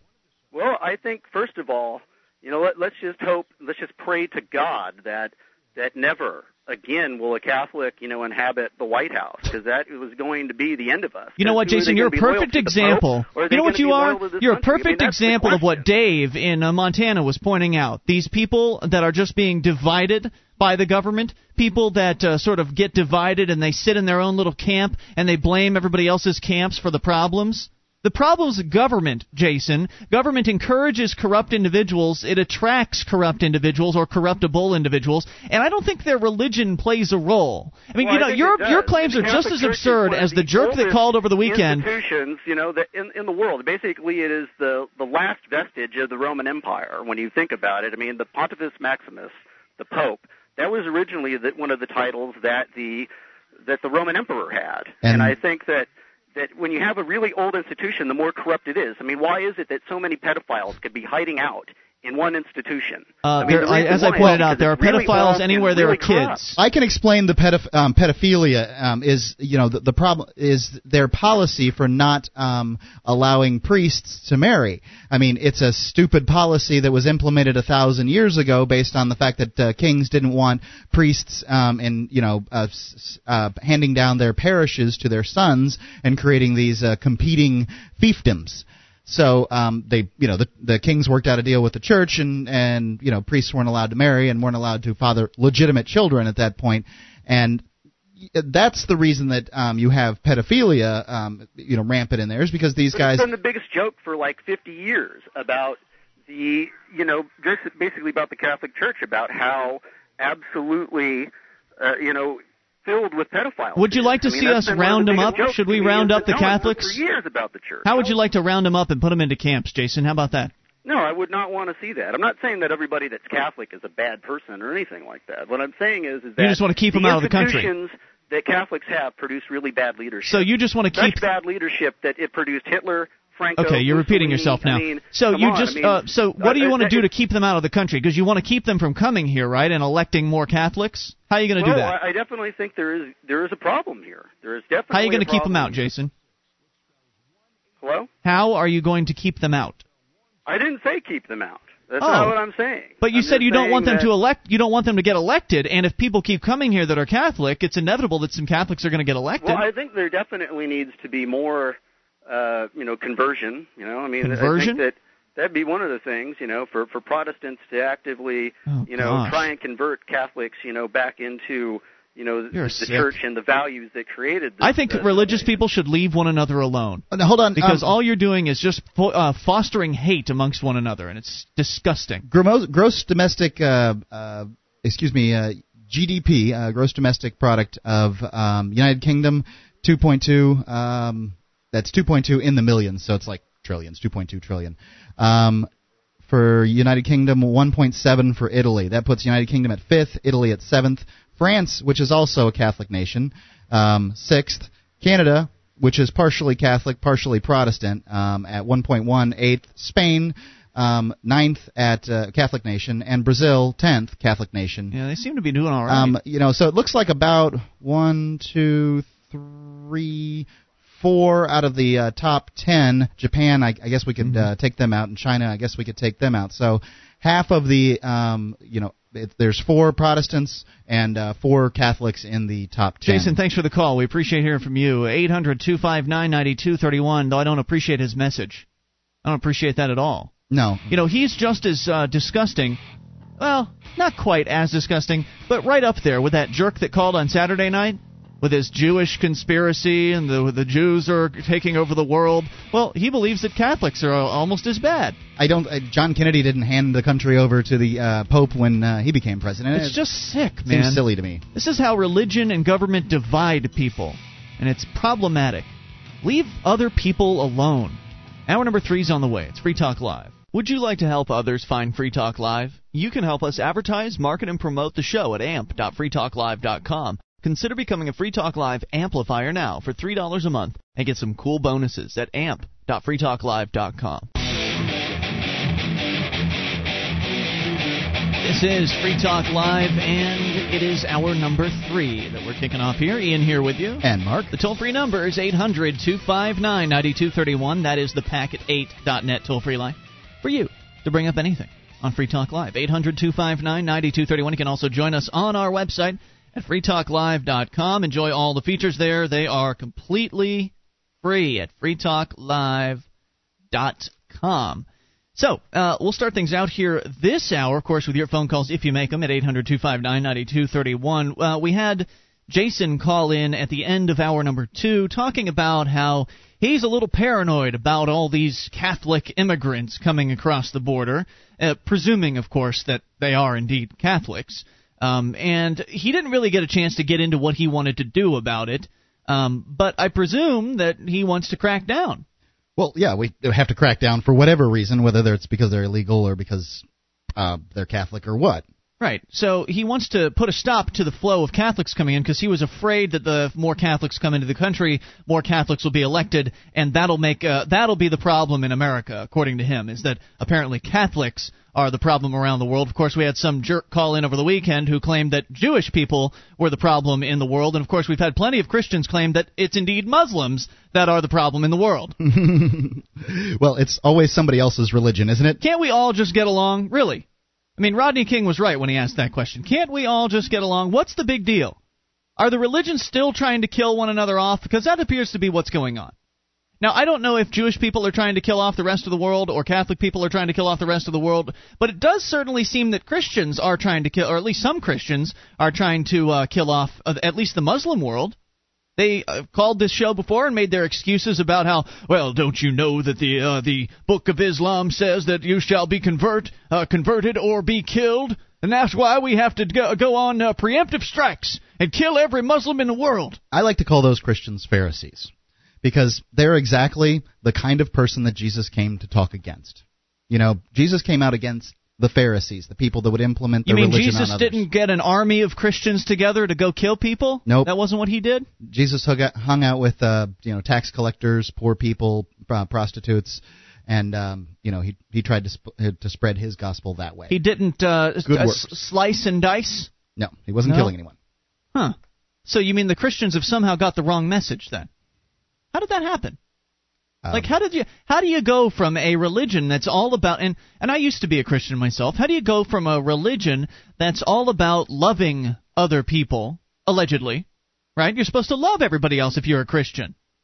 And treating everyone else as though um, you know, as though you want to be treated. How do you go from that to absolutely seething hatred? How does that happen? I, I can't. You know, it's it's a long sordid history of the uh, Christian Church. Constantine used it to, uh, um, in order to further his power. Uh, You know, I mean, it's it's it, there's no easy answer to that question. Well, you know, you you when we're talking about Christians going out of control, here's an interesting story for you and a, a pretty sad one. ParallelPack.org reporting the murder of Larry Hooper. On October 18, 2004, Arthur Shelton, a self-described Christian and Eagle Scout, murdered his friend and roommate Larry Hooper. Now, why did Larry Hooper get killed? Well, because he didn't believe in God. On hmm. December 18th, 2005, after many months of postponements, and I want to know how this happens as well, After many months of postponements, Arthur Shelton, with his defense attorney Seymour Swartz, appeared at the Frank Murphy Hall of Justice in Detroit, Michigan, before Judge Gregory D. Bill to face charges of murder in the first degree brought by the assistant prosecuting attorney Christina Gurius. The trial began with a taped phone call Arthur Shelton placed to Taylor Police uh, in uh, 2004 at 12:44 in the morning. Shelton sounded calm and prideful when he told the dispatcher he had just shot quote the devil himself Hmm. with a revolver and a shotgun because again quote he A revolver and a shotgun? Yep, he didn't believe in God. Shelton told the dispatcher that he was still armed and ready to shoot again in case he moves. I Oh. want to make sure he's gone.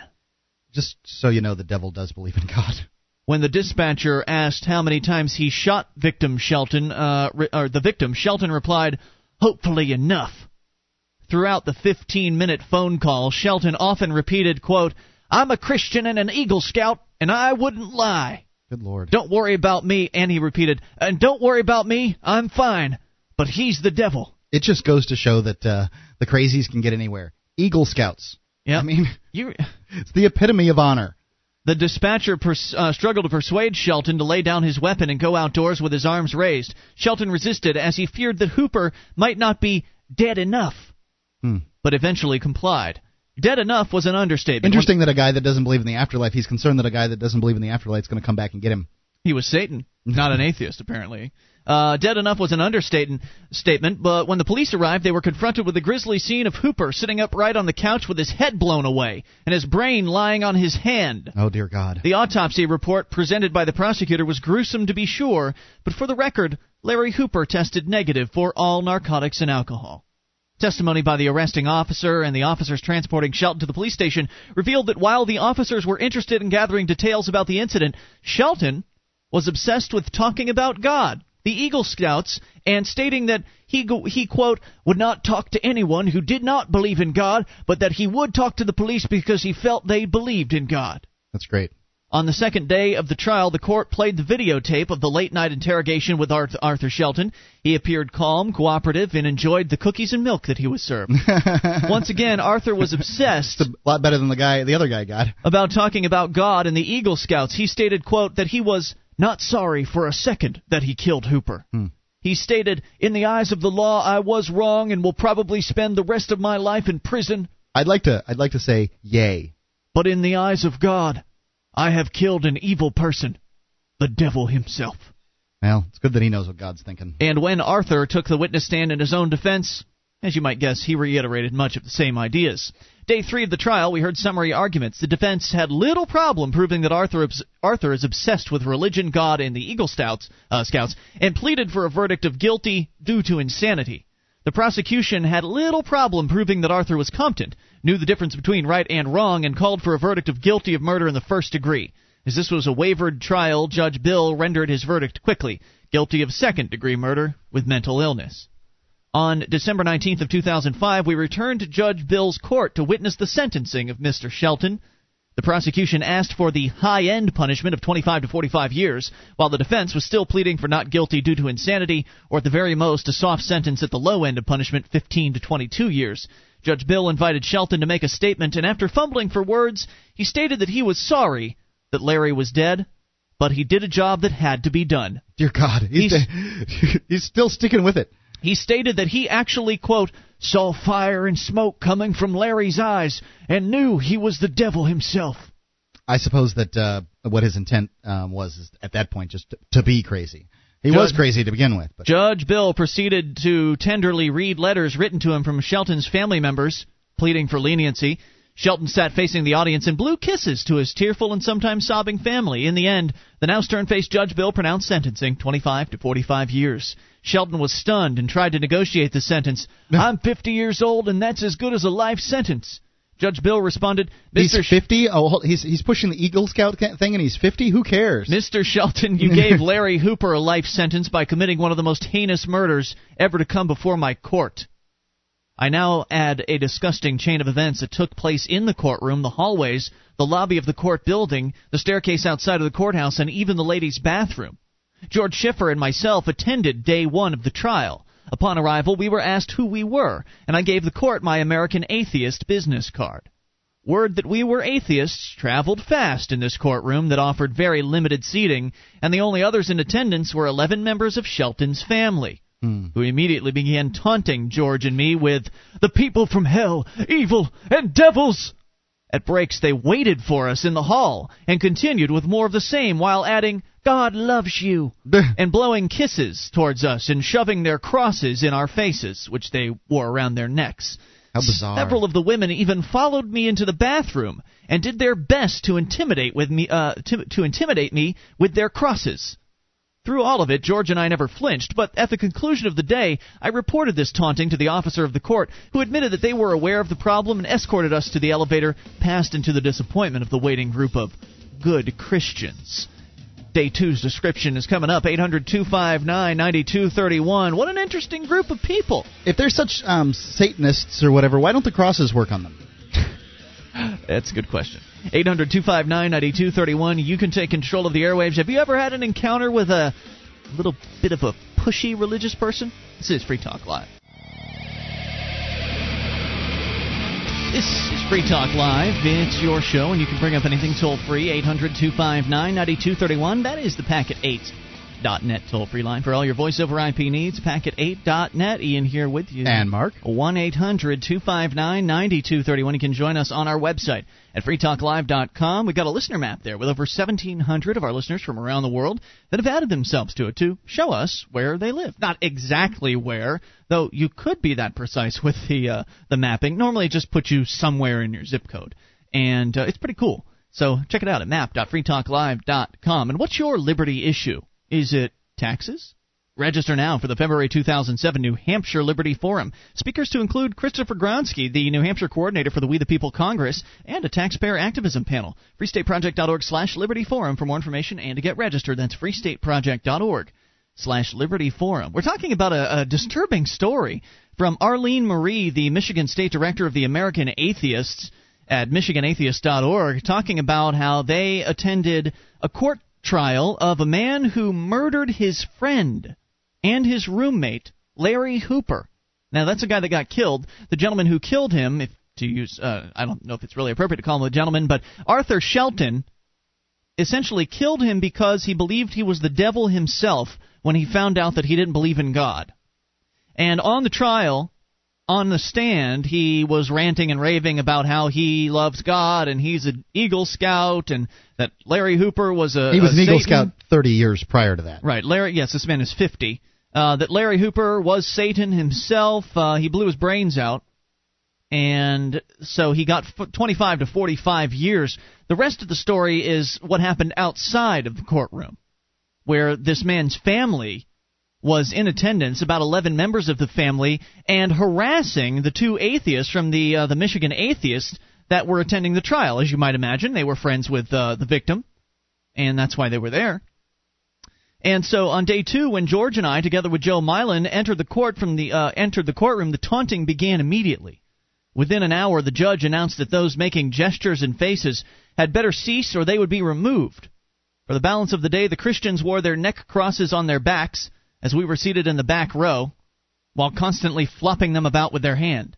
When we returned from lunch, without the court escort, the Christians were waiting for us on the seventh floor and lunged at us with small signs that they had painted, Jesus lives, God loves you, and again thrusted their crosses two to three inches from our noses. Tempers flared, and a brief shouting match began. Brief because court officers were there in a flash. Day three found atheist Lee Helms in the same taunted position of the previous days, though he was not known to the court or to the Christians. At the conclusion of the day, an officer of the court detained him, stating that they'd been having trouble with those people, that is, the Christians, and escorted him to the elevators. Even with all that behind us, December 19th, the day of sentencing, uh, sentencing was still a horrific experience for myself and uh, the other atheists there. When leaving the courtroom, the Christian Shelton family lay in wait for us in the hallway. Their tears dried, they surrounded us, shouting these comments. The one thing, a good thing of all this is that another atheist is dead, and the world is better off for it. And the only good atheist is a dead atheist. Well, they're they're spreading the good news of Jesus Christ, aren't they? Yeah, they're really doing a great job of making the, the rest of the Christian world look good.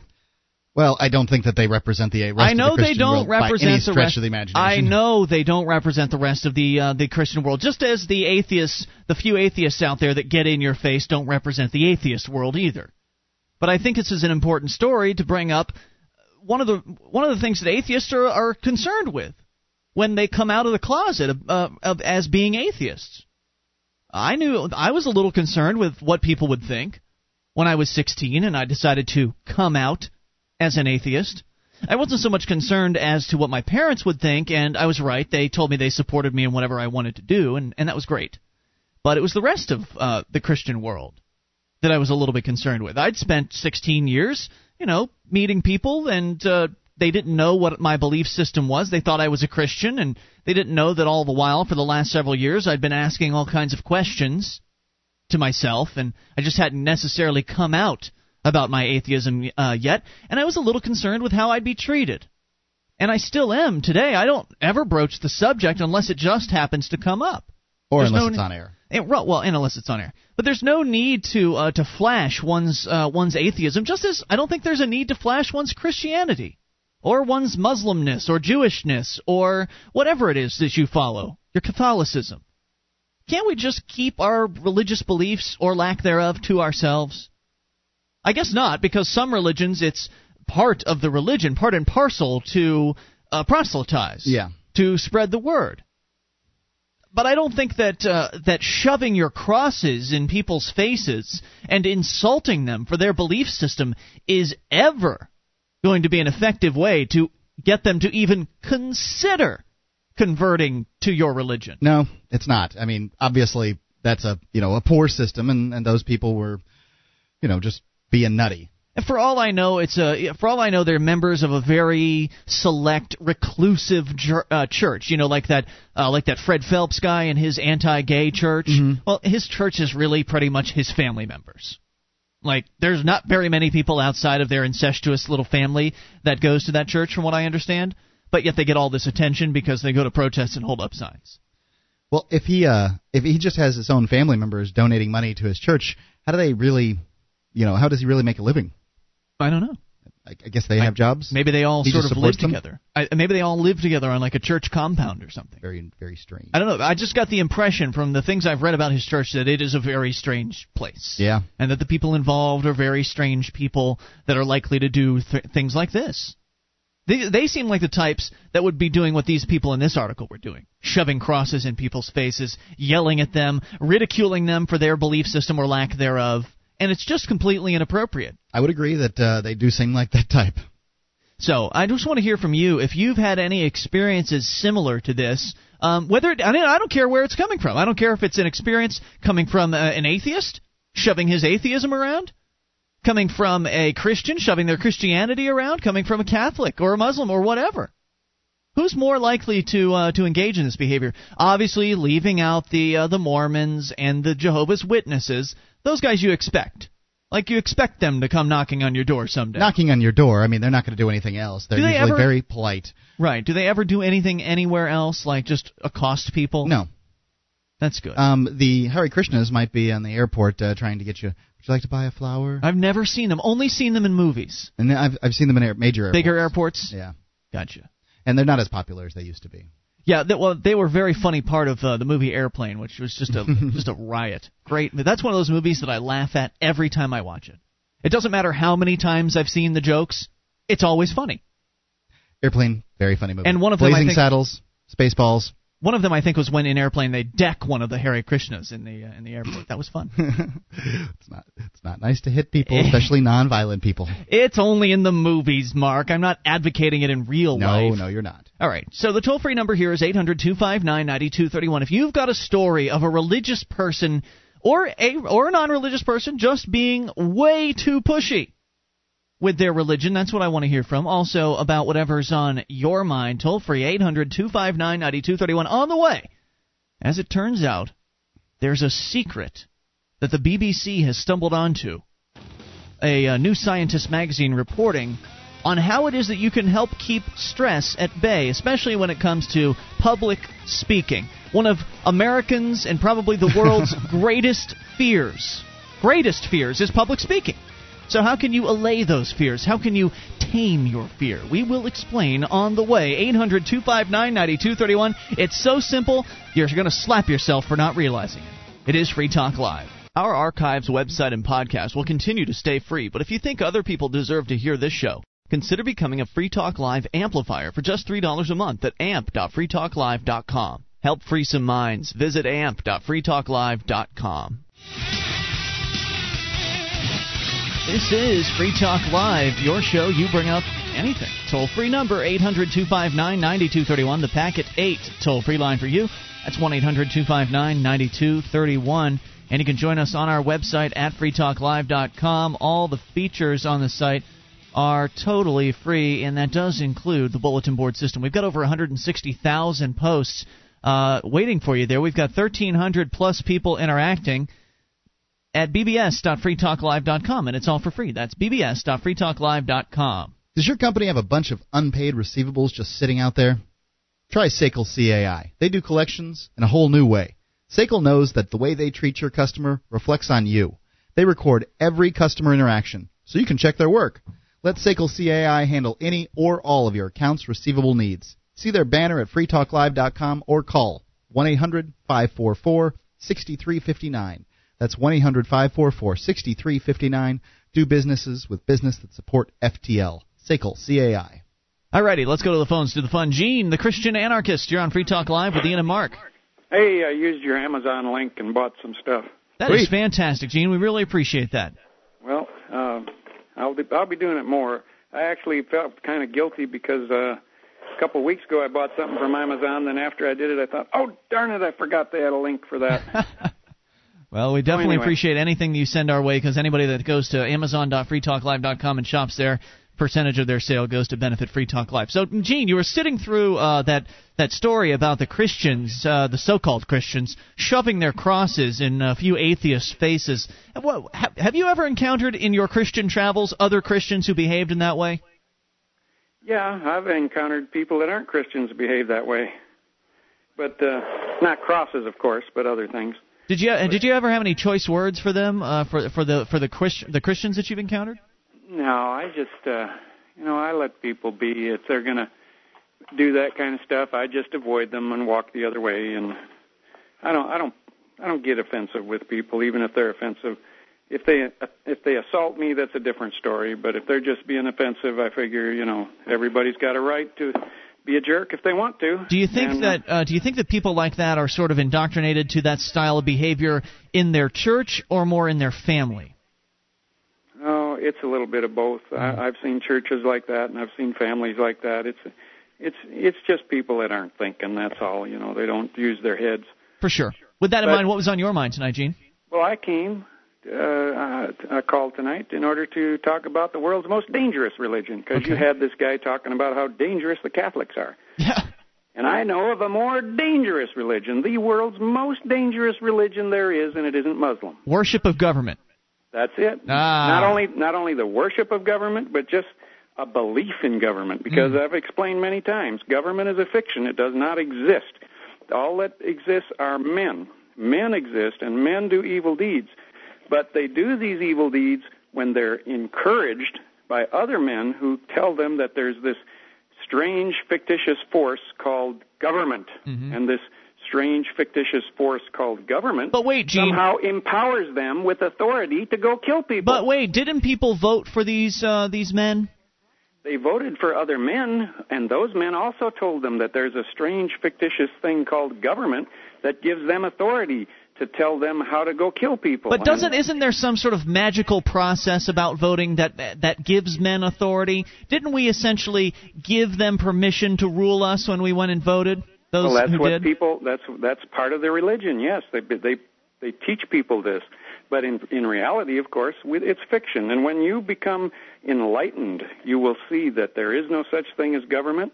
There is no such thing as authority of government, and all there are are men with guns. I agree completely, and the logical progression is very easy to understand. It's very simple. I like the approach where you, you ask somebody, well, would you ever take things from me by force? Would you ever come over to my house and uh, point a gun at me and demand that I give you a bunch of money so you could go help your sick grandma? and nobody, I mean, for the most part, unless they are a psychopath, will say yes to that. Well, And- I would I would say yes to that. You you would? Yes, I would. Why?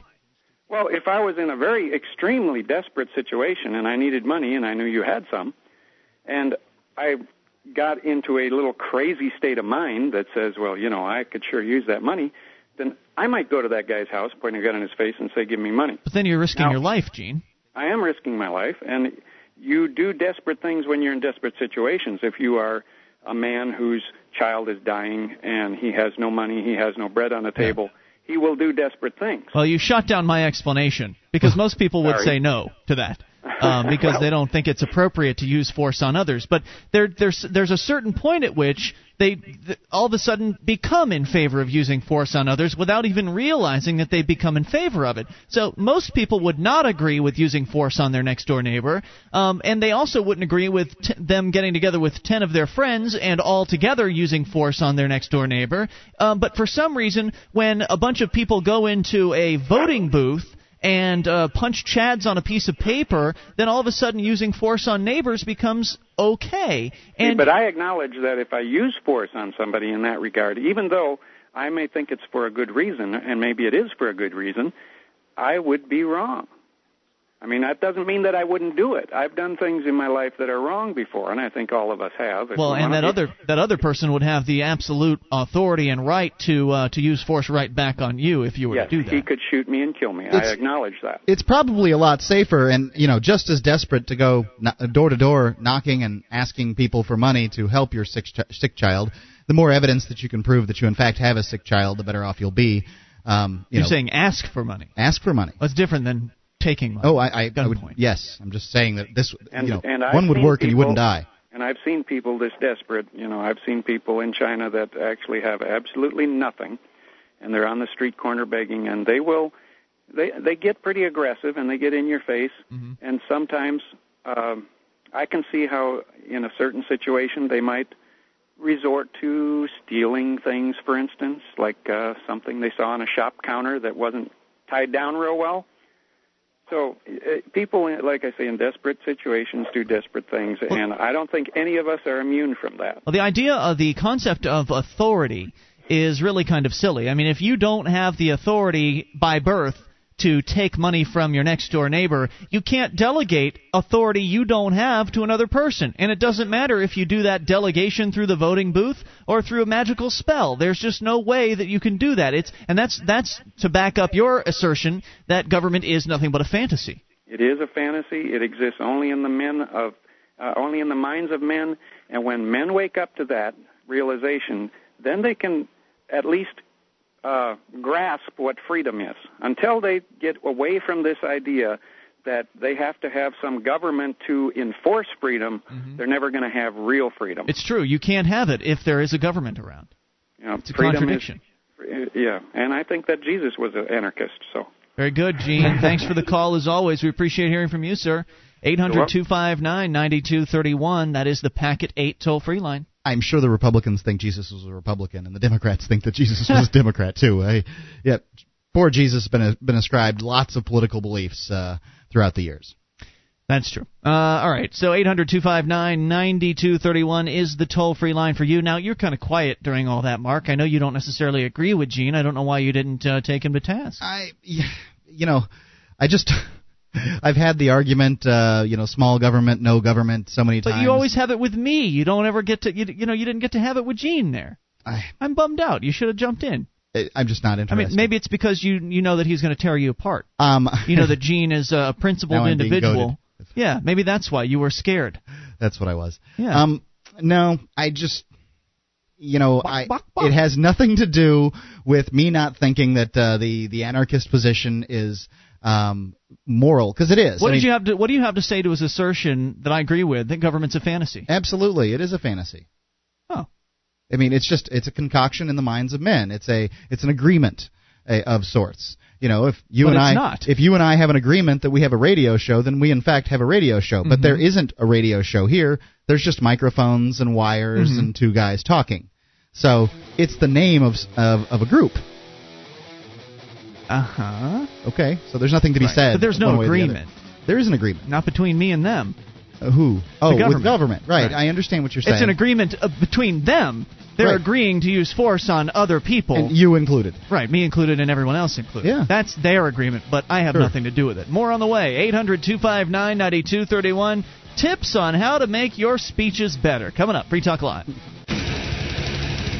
This is Free Talk Live. Only moments remain here, but just enough time for your call if you make it now at 800 259 9231. The Packet 8. .net toll free line. Ian here with you. And Mark? 1 800 259 9231. You can join us on our website, freetalklive.com. You like the show, you want to help support us, then become a Free Talk Live amplifier, as over 300 of our listeners have done for as little as 3 bucks a month. You know you get everything on our website for free up front, so this is in addition. This is a voluntary option for those of you that really like Free Talk Live want to help us get on more radio stations around the country and uh, get on more people's internet connections. And it's working. Plus, you get perks. So head over to amp.freetalklive.com, learn what it's all about. That's amp.freetalklive.com. In fact, as we go to one of those perks, the amplifier call-in lines, and Liam in Indianapolis. You're on Free Talk Live with Ian and Mark. Hey, what's up, guys? Hey, Hey, Liam, Liam. what's on your mind? Not too much. I just wanted to talk about the uh, console wars because uh, like a couple months ago, it was blowing up the calls or whatever. You know, It's true. It's true. about It's it. sort of dropped off the map at this point, but what's going on with the console wars?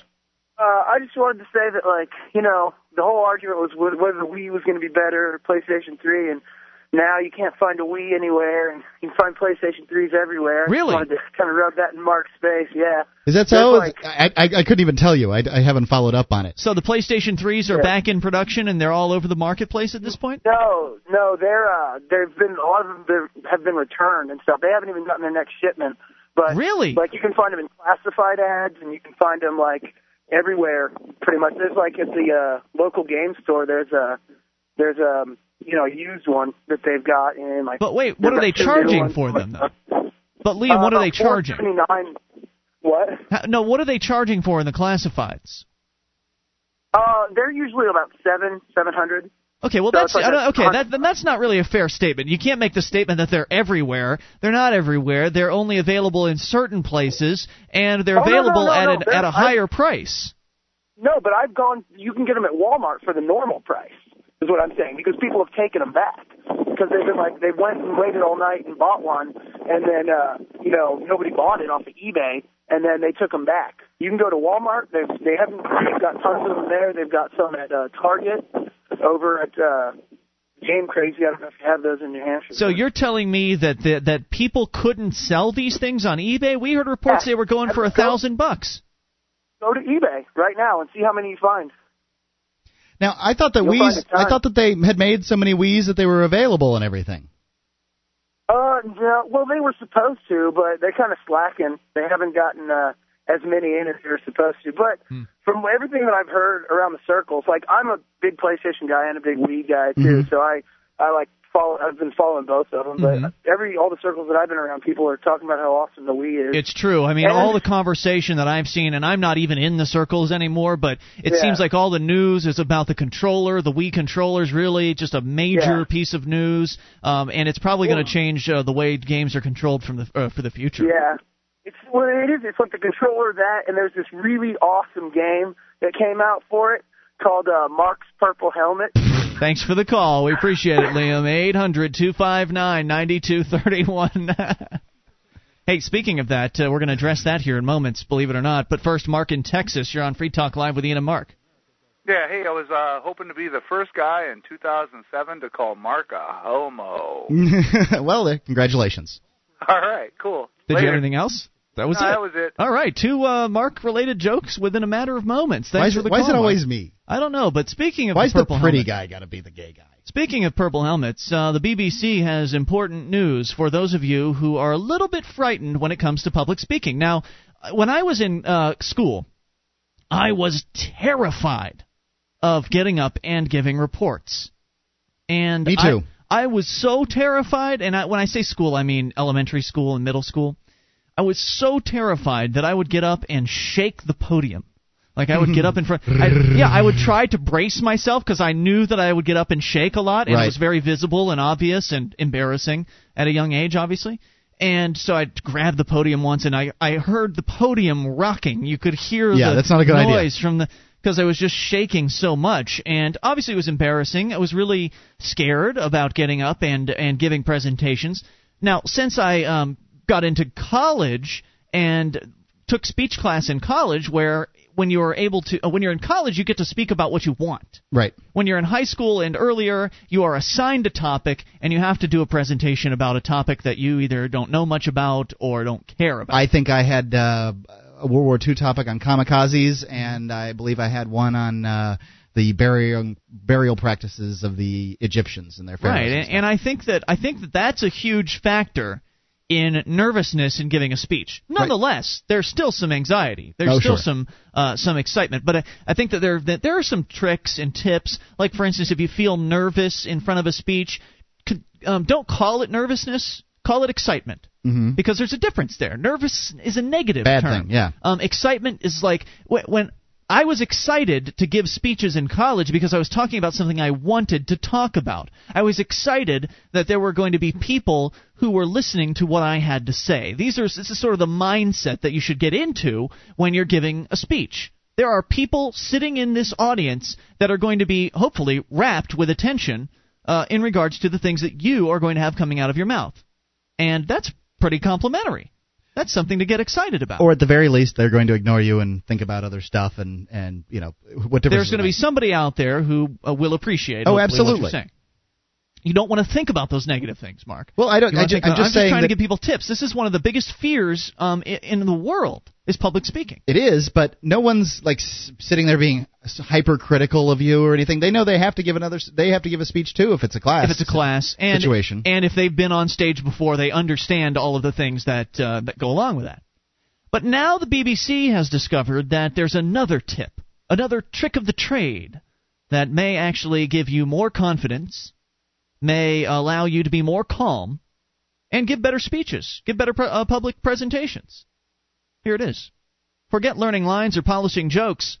Having sex might be the best way to prepare for giving a speech. That's right. New Scientist magazine reports that Stuart Brody, a psychologist at the University of Paisley, found having sex can keep stress at bay. However, only penetrative intercourse did the trick. Really? All other forms of sex had no impact on stress levels at all. Professor Brody mon- uh, monitored how various forms of sex affected blood pressure levels in a stressful situation. For a fortnight, 24 women and 22 men kept diaries of how often they engaged in various forms of sex. They then underwent a stress test involving public speaking and performing mental arithmetic out loud. Volunteers who had penetrative intercourse were found to be the least stressed, and their blood pressure returned to normal faster than those who had engaged in other forms of sexual activity such as masturbation. Those who abstained, or self pleasure, uh, those who abstained from any form of sexual activity at all had the highest blood pressure response to stress. So you're, you're still better off self pleasuring than nothing at all, but you're way better off if you can actually have uh, penetrative intercourse, as they point out. They check with any gay people on this, or uh, I'm this not sure. All heterosexual people. I didn't. It didn't- it didn't heterosexual like- intercourse. It does mention it. Uh, Dr. Brody found that the effect remained even after taking differences in personality and other health-related factors into account. So even those who are more, uh, who are normally less stressed when giving speeches, are even more less stressed when they've had sex. He told the BBC News website that it was possible that the calming effect was linked to the stimulation of a wide variety of nerves which takes place during heterosexual intercourse, but no other forms of sex. In particular, the vagal nerve or the vagal nerve plays a role in controlling some psychological processes. In addition, the release of the hormone oxytocin during sex might have a calming effect. Professor Brody said it made sense in evolutionary terms for standard heterosexual sexual intercourse to be associated with a wide range of positive effects on behavior. He said, quote, "A growing body of, of research indicates that it's specifically intercourse and not other sexual behaviors, whether alone or with a partner, that's associated with a broad range of psychological and physiological benefits. And greater frequency of intercourse is associated with greater benefits. And we've talked about this before that that uh, when you have sex and you have sex on a semi-regular basis, you're healthier than other people. It's just good for you. It's true. Uh, but Dr. Peter Bull, a social and psycho- uh, political psychologist at the University of York, said there were other ways to prepare for a speech that were more likely to reduce stress. He says you're better off thinking about what you're going to say and preparing thoroughly rather than having sex the previous night. I would say do both. Uh, yeah, I would. I, I would say you know you've got to know your material absolutely, but uh, you know, once you know your material, it being being not not being stressed is very helpful. I wonder if they. I'd like to see them do a study where um, they have sex right before the speech and then the night before the speech, and see which one's uh, which one's best at reducing stress. That be that would make me curious. I would like to see a study where they actually uh, um, have penetrative intercourse there at the venue that they're intending to. That's uh, what you I'm know, saying. with, with the right curtain before closed. the speech, right? Right before the speech, and that's why I'm thinking maybe if we legalized prostitution, what you could do is you could have a you could hire a prostitute. Like if you're going somewhere to give a really important speech, you could or have a bunch of speeches. You could have sort of like the speech prostitute Can't you just talk to backstage. your? Can't you just talk to your wife? Well, if she's not with you, you know, you're really nervous. I see. You gotta you gotta help yourself somehow. It'd be one way for some uh, some people to make money in the prostitution field. Anyway, it's been Ian here with you. And Mark. So try that next time you have to give a speech. Have a little sex beforehand. See if it helps.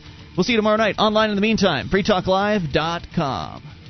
DVD, books, music, instruments, periodicals, computers, software, electronic, photo, cell phone, office product, home and garden, bed and bath, furniture, kitchen, pet supply, automotive, hardware, apparel, shoes, jewelry, grocery, healthcare, sports and outdoors, toys, games, used, and more. It's a department store at your fingertips. Amazon.freetalklive.com. Get all your shopping done, a great deal, delivery to your door, and a percentage of your purchase will go to Free Talk Live when you enter Amazon through Amazon.freetalklive.com.